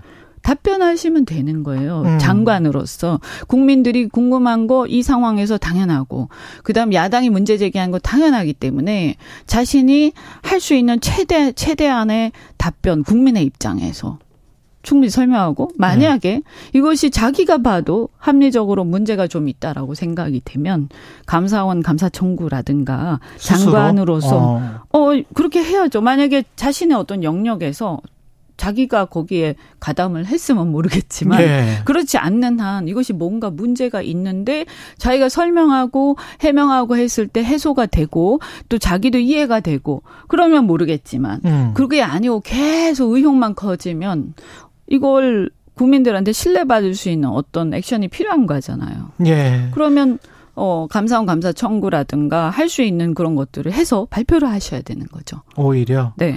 근데 지금 이 정치적인 상황은 변경한 대로 강상면으로 갈 수가 있는 상황이라고 보세요?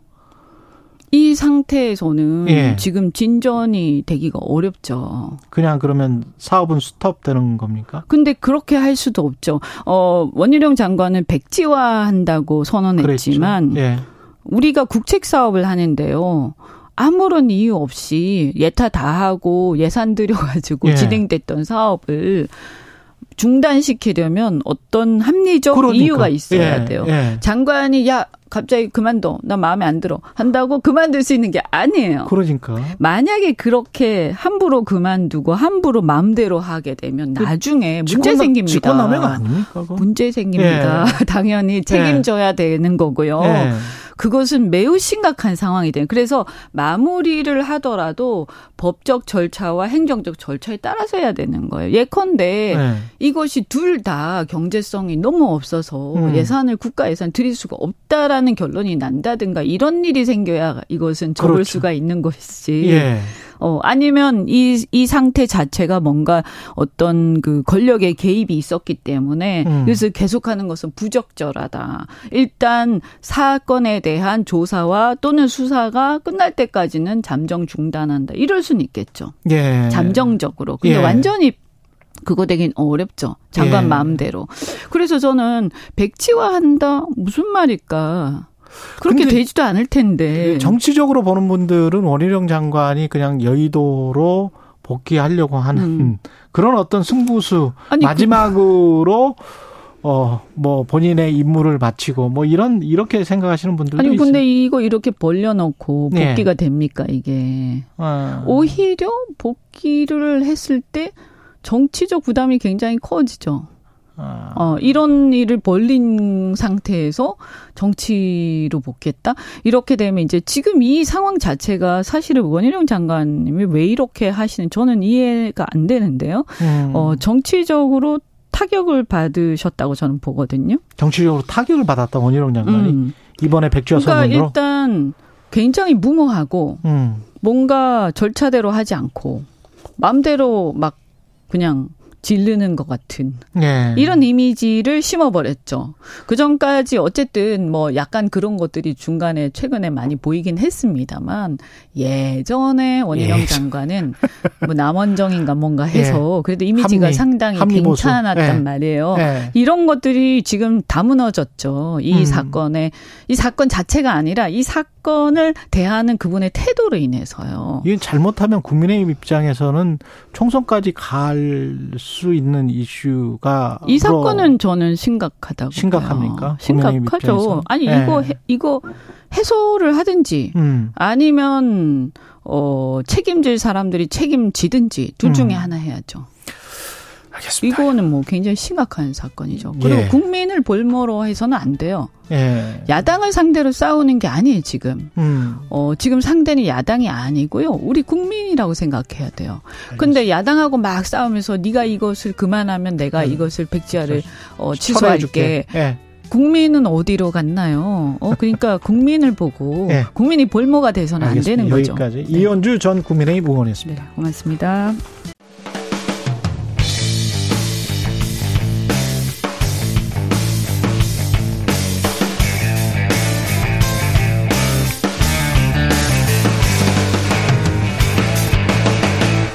최경영의 최강 시사.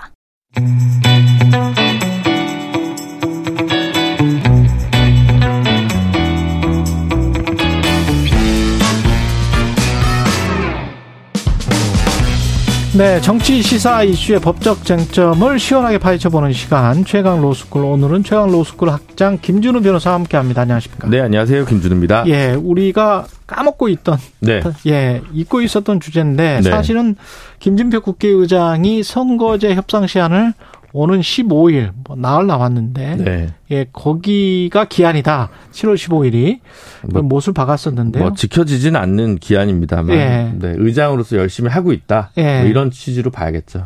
이게 지금 가장 시급하게 논의되고 있는 내용들 선거법 개정과 관련해서는 뭘까요? 일단은 이제 선거법 개정하면 보통 이제 선거 제도와 관련된 이야기들을 많이 하시는데 예. 사실은 헌법재판소에서 공직선거법 여기저기가 위헌이야 아니면 헌법 불합치야라고 어. 해서 개정 요청을 한 사항들이 있어가지고요. 예. 국회가 지금 사실 그것부터 먼저 논의하고 있습니다. 위헌이야 비- 헌법 불합치야 이런 네. 이런 게 있군요. 네, 네 그렇습니다. 헌법 불합치라고 한 건 뭡니까? 헌법 불합치는 이거 당장 위헌이라고 해서 법을 없애버리면 예. 너무 많은 혼란이 오니까 음. 몇월 며칠까지는 이 법이 유효하고 그 다음 부터 그때까지도 국회가 개정을 안 하면 그 다음부터는 이 법은 없는 거야라고 음. 얘기. 요, 요 조문은 없는 음. 거야라고 얘기하는 게 이제 헌법 불합치입니다. 헌법 불합치. 네. 예.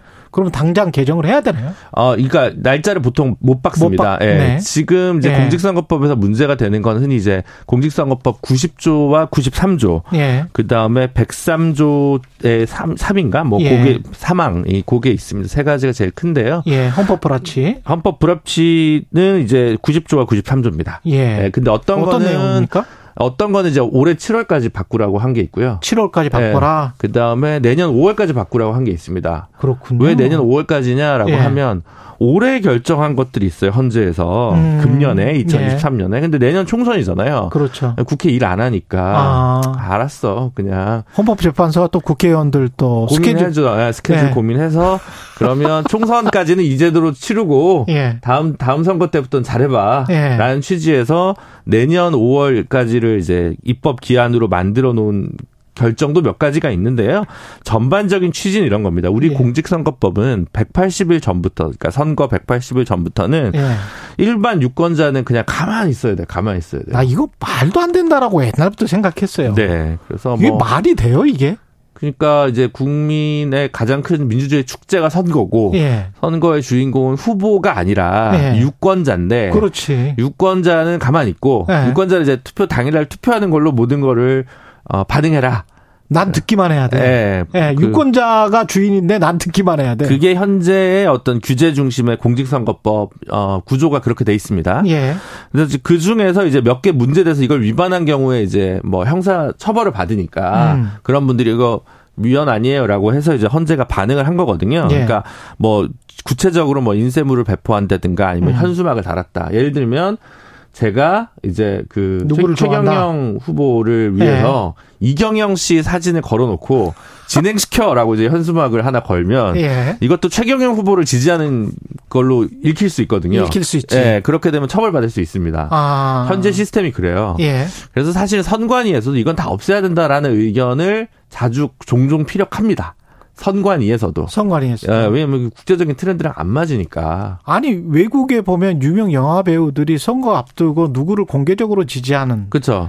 뉴욕 타임즈 사설이나 워싱턴 포스트 사설에서도 아 이번에는 누구를 지지하는 네. 뭐 그게 아예 나와요. 근데 우리는 지지하는 네. 듯 지지 아닌 지지 같은 뭐 좀 이상하게 돼 있잖아요. 그러면서 다 중립이라 그래. 네.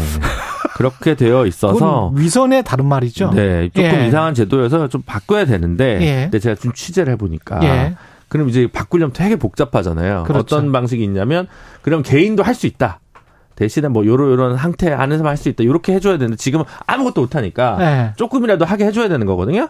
근데 지금 보니까 지금 180일이라고 제가 말씀드렸잖아요. 그렇죠. 요걸 120일로 그냥 일단 줄여놓고 아 하려고 하는 말이 돼요? 또 그런 그런 분위기가 지금 국회에 좀 감지되고 국회. 감지되고 있어서 국회의원들은 왜 그러는 거예요? 이게 또 뭐가 있냐면요. 네. 그러면 이제 못 믿는 거죠. 못 믿는다. 유권자가 아니라 네. 쟤는 아 최경영의 사주를 받은 네. 어 유권자 참칭 그러니까 어, 선본원이다. 정치공학에 너무 빠져서 그런 것 같은데 네, 그렇습니다. 인간을 하나의 합리적인 주체, 자기 판단을 할 수 있는 주체라고 이야기를 늘 하면서 국민의 선택을 믿습니다. 저는 음. 네. 합리적 유권자의 선택을 믿습니다라고 해놓고 유권자의 입을 닫게 만드는 선거제도를 계속 이야기를 하다가 헌법 불합치 판정이 나오니까 180일에서 120일로 해줄게. 그러면 120일 동안 말 안 하는 거는 유권자가 이게 강요 받으면 이거는 이거는 올바른 민주주의입니까? 약간 성선설 성악설 같아요. 네. 내가 나쁜 사람이니까 너도 나쁠 거야라는 견지에서 음. 출발하는 게 아닐까 싶은 생각이 아니 들고요. 미국을 배울 거나 유럽을 배우면 제대로 배우든지 음. 예 제대로 하든지 뭐 어쨌든 이제 그 예. 부분이 1단계고요. 그다음 이제 중요한 게 선거제도 개혁으로 예 또 이야기를 좀 넘어가 봐야 될 것 같기는 합니다. 선거 예 네. 제가 또 홍보를 하면 안 되니까요 네. 선거제도 개혁으로 넘어가겠습니다 네. 예 선거제도 개혁 같은 경우 이제 아시다시피 요즘 뭐 많이 나오는 어, 소선거구냐. 아, 선거제도 개혁하기 전에 네. 여론조사 결과 공표 있잖아요. 네. 이 바보 같은 조항과 관련해서도 뭐 이 헌법 관련해서 뭐 안 나왔어요? 아, 그거는 딱히 예. 그뭐 처벌받은 사례가 별로 없고, 없고. 그럼 이제 미- 그걸 해야 되잖아요. 누가 예. 누가 돌려야 되잖아요. 그러니까 돌려서 선거 공표를 해야 되잖아요. 선거 6일 전에 무슨 공표는 언론, 네. 언론 사도 못 한다. 네. 지금 이제 깜깜이라고 하시는 건 청취자분들 참고로 들으시면 이제 선거일 6일 전부터는 투표 마감시까지는 이제 당선인 관련한 여론조사를 실시할 수, 아니, 그러니까 결과를 공표할 수 없습니다. 없어. 한국에서 이게 당연한 건데 네. 한국에서는 법으로 그렇게 돼 있으니까 근데 네. 우리가 배우는 서구 유럽의 국가들 미, 국 같은 국가들이 이런 제도를 실시하지는 않고 있잖아요. 그런 것 같습니다. 네. 왜, 왜 이러는 건지 저는 참 알 수가 없어요. 왜 이러는 겁니까? 어, 아무래도 역시 또 믿을 수 없는 현실이 있기 때문에 그런 그러니까 부분도 조금 있는 것 같습니다. 언론사를 못 믿고 여론조사 기관을 못 믿는다. 네, 사실은 이제 대선 정도면 저는 크게 상관없다고 생각하는데요. 저도 네. 아 애매한 게 지방선거나 너무 많잖아요. 알 수 없는 매체, 알 수 없는 여론조사 떴다방에 많거든요. 근데 결- 본인들은 가장 합리적이고 잘 결정하는 국회의원들이고 본인들인 뭔가 유권자 위에 있는 것 같은 이런 선거제도가 참 언론인으로서는 기분이 나쁩니다. 저는. 어쨌든 전반적으로 보면 음. 선관이나 전 세계적으로 보면 예. 규제는 풀고, 예. 그러니까 입은 풀고 네. 돈은 묵자. 이게 원래 트렌드인데요. 그렇죠. 예, 근데 미국은 이제 돈도 풀죠. 기부금을 돈도- 무, 돈도 막 무지하. 무지하게 받으니까. 그것도 좀 그렇긴 하죠. 네, 하여튼 예. 뭐 논의할 부분은 많은 것 같은데요. 논의할 부분이 굉장히 많습니다. 제가 그렇습니다. 아까 뭐 바보 같은 조항이라고 표현한 거는 다소 거친 표현인 것 같습니다. 네. 죄송합니다. 아. 예. 중대선거구제 논의는 지금 진행이 되고 있습니까? 선거구제? 네, 지난주에 이제 김준표 의장이 이제 그 두 명, 두 명, 2 플러스 2. 예. 그러니까 여기서 2 플러스 2는요, 여당, 아, 국민의힘과 더불어민주당의 원내 수석 부대표 플러스 정개특위, 국회 정개특위의 여야 1, 2당의 간사. 음. 그러니까 이럴 때는 좀 의원 이름 얘기해 줘야 돼. 송기현 의원, 김영배 의원이 민주당 쪽이고요. 예. 이양수 의원, 김상훈 의원이 국민의힘 쪽입니다. 아, 예. 이네 분이랑 같이 해서 김준표 의장이 이제 사진 한번 찍었어요. 예. 우리 이제 논의하겠다. 음, 선거구제. 네, 선거구제 논의하겠다. 그래서 언제까지 빨리 결정을 하자. 음. 왜냐하면 지금 요게 때 결정이 돼야 선거구 획정을 합니다. 그렇겠죠. 네, 예. 그러면 지금 선거구 획정 때문에 또 머리 아픈 분들이 많아요. 예. 그게 아니더라도 선거제도가 안 바뀌더라도 머리가 아파요. 왜요? 뭐 예를 들어 경상북도 군위군이 아, 그렇지. 대구로 대구로 갔습니다. 7월부터. 그렇죠. 예, 그러면 또 바뀌어야 되잖아요. 거기 원래 있던 선거구가 인구가 미달됩니다. 거기 면적이 엄청 크던데. 네. 서울시에 뭐 2.5배인가 그런 거. 아, 뭘 안동만 해도 서울보다 몇 배고 원래 아, 그게, 그게 그렇습니다. 그래서 뭐 그렇죠. 이제 안동 예천이 찢어지냐 마냐부터 해서 뭐 전라북도도 이게 인구가 변동돼 가지고 가만 내둬도 이게 사실은 그렇지. 지금 할 게 많거든요. 예. 근데 그 와중에 이게 바뀐다. 음. 그러면 이제 또 요소가 있으니까 음. 원래 총선 1년 전에 다 정해야 되는데 지킨 적이 없거든요, 국회가. 근데 어쨌든 그래서 예. 이제 선거제도 개혁을 이제 논의를 하는데 음. 뭐 대부분의 이제 여의도에 계신 분들은 늘 선거제도 개혁하면 언론인 뭐 보좌관 음. 국회의원 뭐 심지어 시민단체까지 어떻게 되면 안 된다. 개헌보다 어렵다. 아. 뭐 요게 이제 다수설입니다. 늘 예, 예. 부정설, 예. 부정적 견해 이렇게 되는데 근데 늘 조금씩 조금씩, 조금씩 바뀌어는 왔습니다. 바뀌죠. 예, 안 바뀐 적은 없거든요. 예. 그래서 지금은 이제 쟁점이 여러 가지가 있겠지만 일단 기본적으로 준연동형을 어떻게 할 것이냐. 준연동형? 예, 지난번에 위성정당을 초래했다고 알려진 음. 준연동형 비례대표제를 존치할 것이냐, 아니면 병립형으로 회귀할 것이냐와 음. 관련된 쟁점이 크게 하나 있을 거고요. 그 예. 다음에 좀 비례성을 그 소선거구제는 너무 극단적인 걸로 결과를 낳으니까 그렇죠. 도시 지역 중심으로라도 3인에서 5인 선거구를 도입할 것인가 말 것이냐. 중대 선거구제. 네, 그 부분 두 개가 이제 사실은 가장 큰 쟁점이라고 할 수 있습니다. 위성 정당 없애는 거는 없애질 것 같아요? 위성 정당은 완벽히 없애는 방법은 없습니다. 아, 그래요? 네, 완벽한 방법은 없고요. 예. 그냥 수준 있게 놀 거냐 말 거냐. 라는 방법 하나와 예. 그 다음에 조금 간접적으로 요걸 막는 방식을 어떻게 고안할 거냐. 음. 요런 두, 그 트랙으로 가야 되지. 위성정당이라는 걸 만들기로 마음 먹으면 안, 못 만들게 하려면 무조건 병립형으로 돌아가야 되고요. 예. 구조적으로 완전히 틀어 막으려면. 예. 근데 이번에 이제 중요한 건 그런 것 같습니다. 공론화위원회를 국회에서 했었습니다. 5월 달에 전국에 500명을 대상으로 해서 KBS에서 2주 동안 중계를 했었는데요. 음. 그때 결과가 도농복합만 놓고 보면 그것만 놓고 질문했을 때는 반대하지 않아. 그러니까 50% 이상이 찬성한다. 예. 순수하게 소선거구 도농복 아 중대선거구 대선구면 소선구가 1등을 하긴 했어요. 음. 그다음에 의석 정수는 확대 의견도 꽤 많고 축소 의견도 꽤 많고 그대로도 꽤 많은데 예. 그러면 그대로 둬야 되는 게 맞는 것 같거든요. 그것만 음. 보면 다만 어 국회의원 특권 그러니까 뭐 보좌진 수나 세, 세비를 줄이면 그때는 몇 명 늘리는 건 찬성이다. 음. 요렇게 또 나왔고요. 근데 제가 뭐 찬물을 끼얹는 것 같습니다만 네. 지금 국회의 구성상 네. 민주당과 국민의 힘이 네. 서로 간에 적당히 플러스 마이너스 계산을 해서 네, 그렇습니다. 이것도 마찬가지로 에타 분석 뭐 이런 거 아. 어, 예, 이익, 이익과 비용이 얼마나 들 것이냐, 뭐 이런 식으로 계산을 하겠지. 네, 그러면. 당연히 그 계산을 하는 거는 기본이고요. 예. 네, 문제는 이제 그러면 만약에 중대선거구 혹은 소선거구 플러스 병립형으로 그냥 하게 되면 예. 민주당 입장에서는 대선 때부터 계속 얘기했던 우리가 선거제도 개혁하겠습니다. 음. 혹은 작년에 국회 정기국회 때 이재명 대표가 얘기했던 선거제도 개혁과 관련된 모든 얘기가 예. 공수표로 되는데 그렇죠. 다수당인데 음. 어, 왜 해? 그럼 차라리 노딜을 하지. 그렇지. 예, 노딜도 방법이거든요. 그런 정치적 계산이 분명히 있을 거란 말이죠. 그렇죠. 예. 그러니까 사실은 이제 정치 개혁이 될 거냐는데 저는 이제 병립형 소선거구로 돌아가는 건 개악으로 보는 개인적 입장에서는 예. 노딜이 나을 수도 있다. 음. 아니면 위성 정당만 방지하든가 그런 것들까지 있는데 어쨌든 계속 하반기 관전 포인트긴 한데 음. 국민의힘은 얘기를 잘 안 해요. 국민의힘은 왜 얘기를 잘 안 합니까? 연초에 조선일보의 인터뷰에서 대통령께서 이 중대선거구제 이야기. 그렇죠. 근데 그 후로 한 마디도 없어요. 그게 아니었다는 얘기도 없고 기다는 얘기도 없습니다. 그럼 뭘 또 돌려보니까 그러니까 그게 꼭 아닌가? 뭐 이, 이 산이 아닌가? 이럴 뭐. 수도 있고 저럴 수도 있구나 있- 싶어서 마지막까지 좀 어, 기다리고 있는 전략적 인내. 이럴 때만 전략적 모호성. 평소에는? 전략적 명확성인데 전략적 명확성인데. 예, 지금은 이제 아. 모호성으로 가고 있는 것 같습니다. 이게 이렇게 하면 우리한테 유리한가 저렇게 하면 우리한테 불리한가 뭐 네. 이런 것들을 계산하고 있다. 계산하는 건 나쁜 건 아닙니다. 당연한 네. 거니까요. 예. 다둘다 지금 계산하는 거는. 그렇습니다. 예. 근데 그 외 정당들은 입김이 들어갈래야 들어갈 수가 없는 상황 아니에요? 아니 원래는 그러면 안 되지만 네. 뭐 현실이 그렇습니다. 그리고 기존의 양당 체제에서 다른 어떤 제외의 음. 시민단체랄지 기타 정당들이 어떤 입김을 발휘하지 못하면 네. 이 양당 체제가 계속 그냥 이렇게 갈 수밖에 없겠네요. 선거제가 아무래도 그렇습니다. 유리하게. 아무래도 어 기득권 그리고 양당에 유리한 현재 제도기 때문에 네.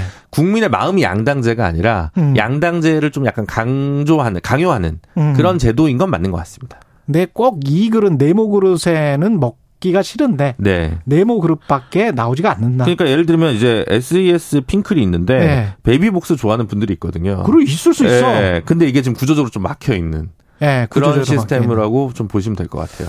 이렇게 이제 그 연식에 예- 나오나요? 예, 예시를 들면서 연식이 나오고 있습니다. 네. 예. 그 NCT 얘기하고 이랬어야 되는데 예. 실수했네요, 제가. 여기까지 말씀 듣겠습니다. 최강 로스쿨 김준우 변호사였습니다. 고맙습니다. 감사합니다.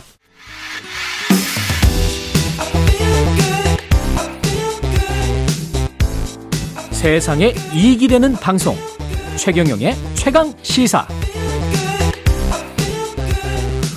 네, 지난 카타르 월드컵에서도 활약했던 이강인 선수가 스페인 마요르카를 떠나서 세계 최고의 구단 중 하나인 파리 생제르맹에 입단했습니다. 현재 프랑스 파리 현지에 있는 박문성 축구 해설위원 전화 연결돼 있습니다. 안녕하세요. 네, 안녕하세요. 네. 예, 지금 밤 늦은 시간일 텐데 전화 연결해 주셔서 감사하고요. 네, 네. 현지 분위기는 어떻습니까? 어, 뭐, 현지 분위기를 설명하기 가장 좋은 거는, 예. 그, 파리 구단의 공식 팬샵이 있습니다. 그러니까 유니폼이나 여러 가지 예. 제품을 살수 있는 곳인데, 아, 제가 오피셜, 그러니까 이강인 선수의 파리 이적이 공식 발표되고, 예. 다음날, 다음날에서 이틀 동안 가봤는데, 어. 어, 일찍 가지 않으면은 이강인 선수의 유니폼을 살 수 없는 품절 사태가 지금 이틀 연속 이어지고 있으니까요. 아, 그래요? 어, 그 선수에 대한 뭐 기대라든지 궁금한 관, 관, 관심 이런 게 좀 많다 이렇게 볼 수 있습니다. 오전에 다 팔린다. 예, 좀 빨리 가셔야 됩니다. 아, 그렇군요. 그 정도군요. 등번호 19번이었잖아요. 그죠? 네, 등번호 19번, 그 다음에 이강인 이거를 이제 유니폼 을 사서 예. 따로 시스템이 이제 그 어, 등번호하고 이름을 찾아서 마킹을 해야 되는데 예. 이강인 선수의 이름하고 등번호는 다 품절인 거죠. 와, 대단하네. 대단하네.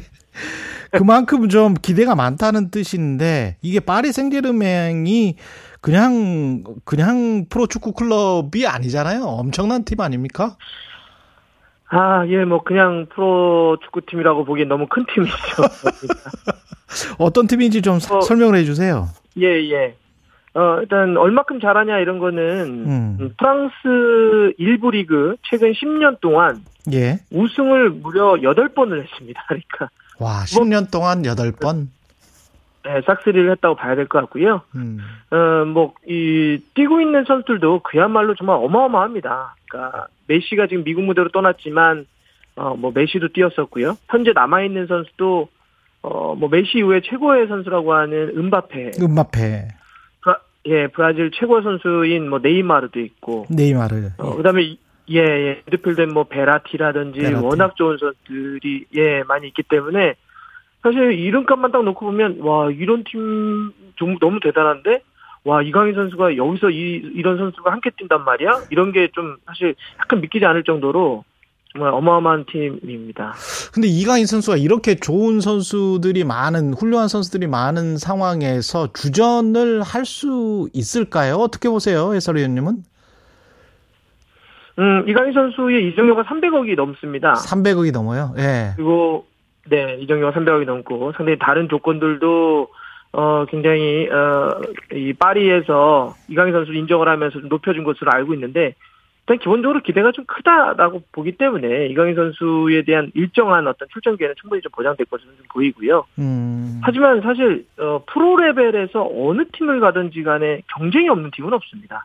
그렇죠. 어, 예. 어, 예, 또 워낙 좋은 선수들이 많이, 네.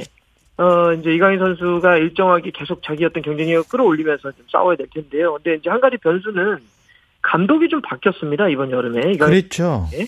엘리케로 예, 바뀌었죠. 지난, 네, 지난해 카타르 월드컵에서 스페인 국가대표팀을 이끌었던 루이스 엔리케 감독으로 좀 바뀌었기 때문에 새로운 감독이 어, 어떻게 팀을 좀 만들 것이냐. 음. 이제 어, 세부대에 새를 세수를 담으려고 좀 노력을 할 텐데 그런 과정에서 이강인 선수가 아직까지는 사실 루이스 엔리케가 뭐 영상이라든지 이런 거로 봤겠지만 또 직접 가까이 보는 이강인을 지켜본 다음에 결정을 좀 할 것으로 좀 보이고요.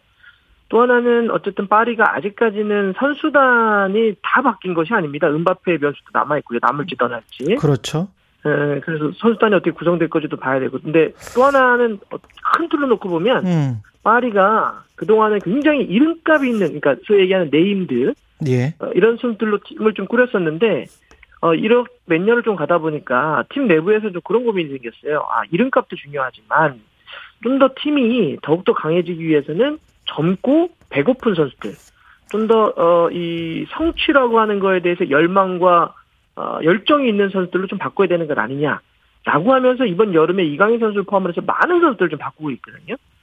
이렇게 큰 리빌딩이 일어날 경우 이제 분명 변화폭이 클 텐데 여기서 이강인 선수가 초반부터 좀 좋은 기회를 얻는다고 한다면 뭐 충분히 승산 있지 않을까 좀 생각을 해봅니다. 은바페 선수는 남을지 떠날지 이렇게 말씀을 하셨는데 어떻게 보십니까? 지금으로서는 뭐 이렇게 확답하기 좀 어려운 것 같아요. 여기도 사실 이 파리에서의 지금 가장 큰 이슈는 사실 은바페가 떠나느냐 남느냐 그 이슈입니다. 그렇겠죠. 어, 이제 계약이 1년 정도 남아 있는데요. 은바페가 워낙 잘하기도 하고 또 그러다 보니까 레알 마드리드에 대한 이적설이 끊임없이 있었고 은바페도 계약 1년 남은 상태에서 어, 돈을 굉장히 많이 줄 경우 갈 수도 있다. 뭐 이런 이야기 음. 하고 있기 때문에 근데 또 이제 구단 입장에서는 여기가 이제 파리가 그 카타르 자본이 있어요. 아, 그렇군요. 이 아쉬운 팀이 아니에요. 예. 돈이 많은 팀이기 때문에 지금 은바페에게 자꾸 그런 식으로 우리의 자존심을 건드릴 경우 음. 어 우리도 결정을 할 수밖에 없다. 뭐뭐 남던지 어, 아니면 어마어마한 뭐 이정료를 발생시키든지 해라 뭐 이런 얘기를 하고 있는데 예. 지금 만약에 임바페가 떠나게 된다면 이정료 뭐라든지 여러 가지 나오는 게 뭐 한 2천억 이상 뭐 이런 얘기 2천억? 예, 예. 예. 정말 우리가 상상할 수 없는 선수 한 명이 보유권을 위해서 그런 수천억 원을 이 왔다 갔다 할 정도니까 뭐 음바페가 떠나느냐 남느냐 혹은 음바페가 지금 어떻게 되느냐가 가장 큰 이슈입니다. 음바페가 떠나든 남든 이강인 선수의 포지션은 어떻게 보십니까? 그 비슷하게 미드필드 뭐 어떻게 보세요? 음, 지금으로서는 이제 루이스 엔리케 감독은 4-3-3을 주로 씁니다. 예. 4명, 미드필더 3명, 공격 3명 이런 식으로 세우는데 음바페는 주로 왼쪽이나 전방이고요. 예. 이강인 선수는 주로 오른쪽이나 중앙 미드필더이기 때문에 겹지 음. 않습니다. 그래서 이강인 선수, 그러니까 뭐 은바페가 뭐 떠나고 남건 이강인 이 선수의 포지션의 어떤 변화에는 큰 영향을 미칠 것 같지는 않은데요. 그래도 일단은 은바페가 있는 게 저는 그림상 너무 기대가 돼요. 아, 이강인 선수가 찔러주면 은바페가 들어가서 그렇죠. 그러나? 그렇지. 이거는 뭐 사실 환상이네. 아 우리 국내 팬들에게도 예 이게, 이게 생각만 해도 소름이 돋는 장면이고 그렇죠. 그래서 이제 음바페가 남았으면 좋겠다라는 개인적인 바람이 있고요. 근데 이제 지금 루이스 엔리케 감독은 이강인 선수를 미들보다는 약간 위에 공격적으로 좀 쓸 생각을 하고 있는 것 같아요. 음, 예. 그래서 그 공격의 3에 오른쪽인데 오른쪽 윙으로만 뛰는 것이 아니라 왼발잡이니까 안쪽으로 접고 들어오면서 중앙과 그 오른쪽 측면을 넓게 좀 free role 자유롭게 움직이면서 공격을 좀 전개하고 앞쪽에는 은바페라든지 네이마르 뭐 이런 선수들이 계속 침투하면서 이강인 선수의 볼을 받아서 마무리를 하는 이런 그림을 좀 그리고 있는 것 같습니다. 이강인 선수가 뭐 기억하시는 분은 나라 나라라 슛돌이부터 해서 기억하실 것 같은데 그죠? 지금 네. 몇몇 살이고 어느 정도의 재능이라고 보세요? 파리 생제르맹에 입단할 정도면? 2001년생입니다. 그러니까 예. 어, 지금 우리가 생, 생일 이제 우리도 만으로 했으니까 먼저 22, 뭐 생일 지나면 23 이렇게 23. 아직 창창하네. 예. 네, 그러니까 예, 장창합니다. 예. 그, 뭐, 이강인 선수, 뭐, 재능은 지난 6월에 A매치 두 경기 통해서 완전히 좀 증명이 된 것이 아닌가, 좀, 음. 그러니까, 이강인 선수가 볼을 다루는 기술, 감각, 왼발의 어떤 킥, 이거는 뭐 이미 우리가 어렸을 때부터 너무 잘 지켜봤고요, 슈토리 때부터. 예. 근데 이제 우리가 성장을 하는 과정에서, 아, 근데 예를 들면 좀 더 빨랐으면, 좀 더 힘이 있었으면, 좀 더 수비를 잘했으면, 이런 거에 대한 약간의 좀 더 우리가 바람들이 좀 있었던 게 사실이죠.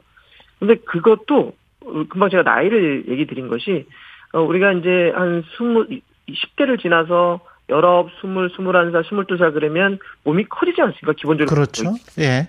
이제 골격이 커지고 또 이강인 선수가 끊임없이 자기 노력을 하면서 요새는 뭐 많은 분들이 보셨겠지만 몸이 상당히 좋아졌습니다. 그러니까 음. 막 근육질 뭐 그다음에 몸에 힘이 많이 생기면서 좋은 기술의 어떤 파워와 거기서 이제 좀 속도감, 순간적인 어떤 이 템포 이런 게 붙다 보니까 이제는 뭐 사실 뭐 리그라든지 아주 좋은 클럽에서 이강인 선수 노릴 수밖에 없게 된 거고 그렇기 때문에 이번에 파리도 이강인 선수를 이제 영입을 했다 이렇게 볼 수 있겠죠. 점점 메시나 마라도나 같은 선수가 됐으면 참 좋겠습니다. 예, 이강인 선수가. 너무 좋죠. 예, 예. 조규성 선수는 덴마크 미트윌란으로 이적을 앞두고 있다고 하는데 미트윌란은 어떤 팀인가요? 미트윌란도 덴마크 리그인데요. 거기서 일부 리그에서 웬만하면 우승, 웬만하면 준우승 정도 하는 팀. 아, 1, 2위를 다투는 그런 좋은 팀이고 그렇군요. 그렇기 때문에 뭐 유럽에서는 유로파 리그나 아니면 유럽 챔피언스 리그에 우리가 이제 가끔씩 봤던 팀이고 물론 많은 팬들은 아 조금 더 유럽에서도 좀 더 높은 리그 이렇게 저도 예를 들면 뭐 그랬으면 좋겠다는 생각을 들었는데 근데 조기성 선수가 음 많은 고민들이 좀 있었던 것 같아요. 그러니까 단 한 번에 그렇게 뭐 예를 들면 잉글랜드, 이탈리아, 스페인, 독일 이런 데 가는 것도 좋지만 한 번 내가 조금 더 확실하게 처음으로 유럽에 진출하는 거니까 어, 더, 더 많은 주전 기회를 뛸 수 있는 팀에서 경험을 쌓다가 그렇게 점프업을 한번 하자. 이런 고민으로 일단 덴마크를 선택한 것 같습니다. 그래서 이왕 선택을 하고 좀 있으면 옵션이 뜰 것 같은데, 어, 뭐 이렇게 경험을 쌓고 이렇게 한다면 이강인 선수가 어, 뭐 발렌시아나 마요르카에 있다가 이번에 파리 가는 것처럼 또 그런 게 가능하니까 또 열심히 응원하겠습니다. 멋지네요. 예, 여기까지 듣겠습니다. 박문성 축구 해설위원이었습니다. 고맙습니다. 네, 감사합니다. 네, 김준호님, 이강인 대박 나길. 이 세계가 좁다. 더 멀리 날아라. 이렇게 응원해 주셨고요. 7321님은 제가 대학원에서 국제학 전공하는데 최경영의 최강시사가 정말 많은 도움이 된답니다. 국내 정치는 물론 해외 이슈까지 꼼꼼히 다뤄주니까요. 어제 오후에 02로 걸려온 청취율 조사 받았습니다. 축하드립니다. 고맙습니다. 또박또박 대답하며 정말 좋은 방송이라 자주 청취한다고 말했네요. 앞으로도 늘 응원할게요. 말씀해 주셨습니다. 예. KBS 라디오 최경련의 최강 시사였고요. 내일 뵙겠습니다. 고맙습니다.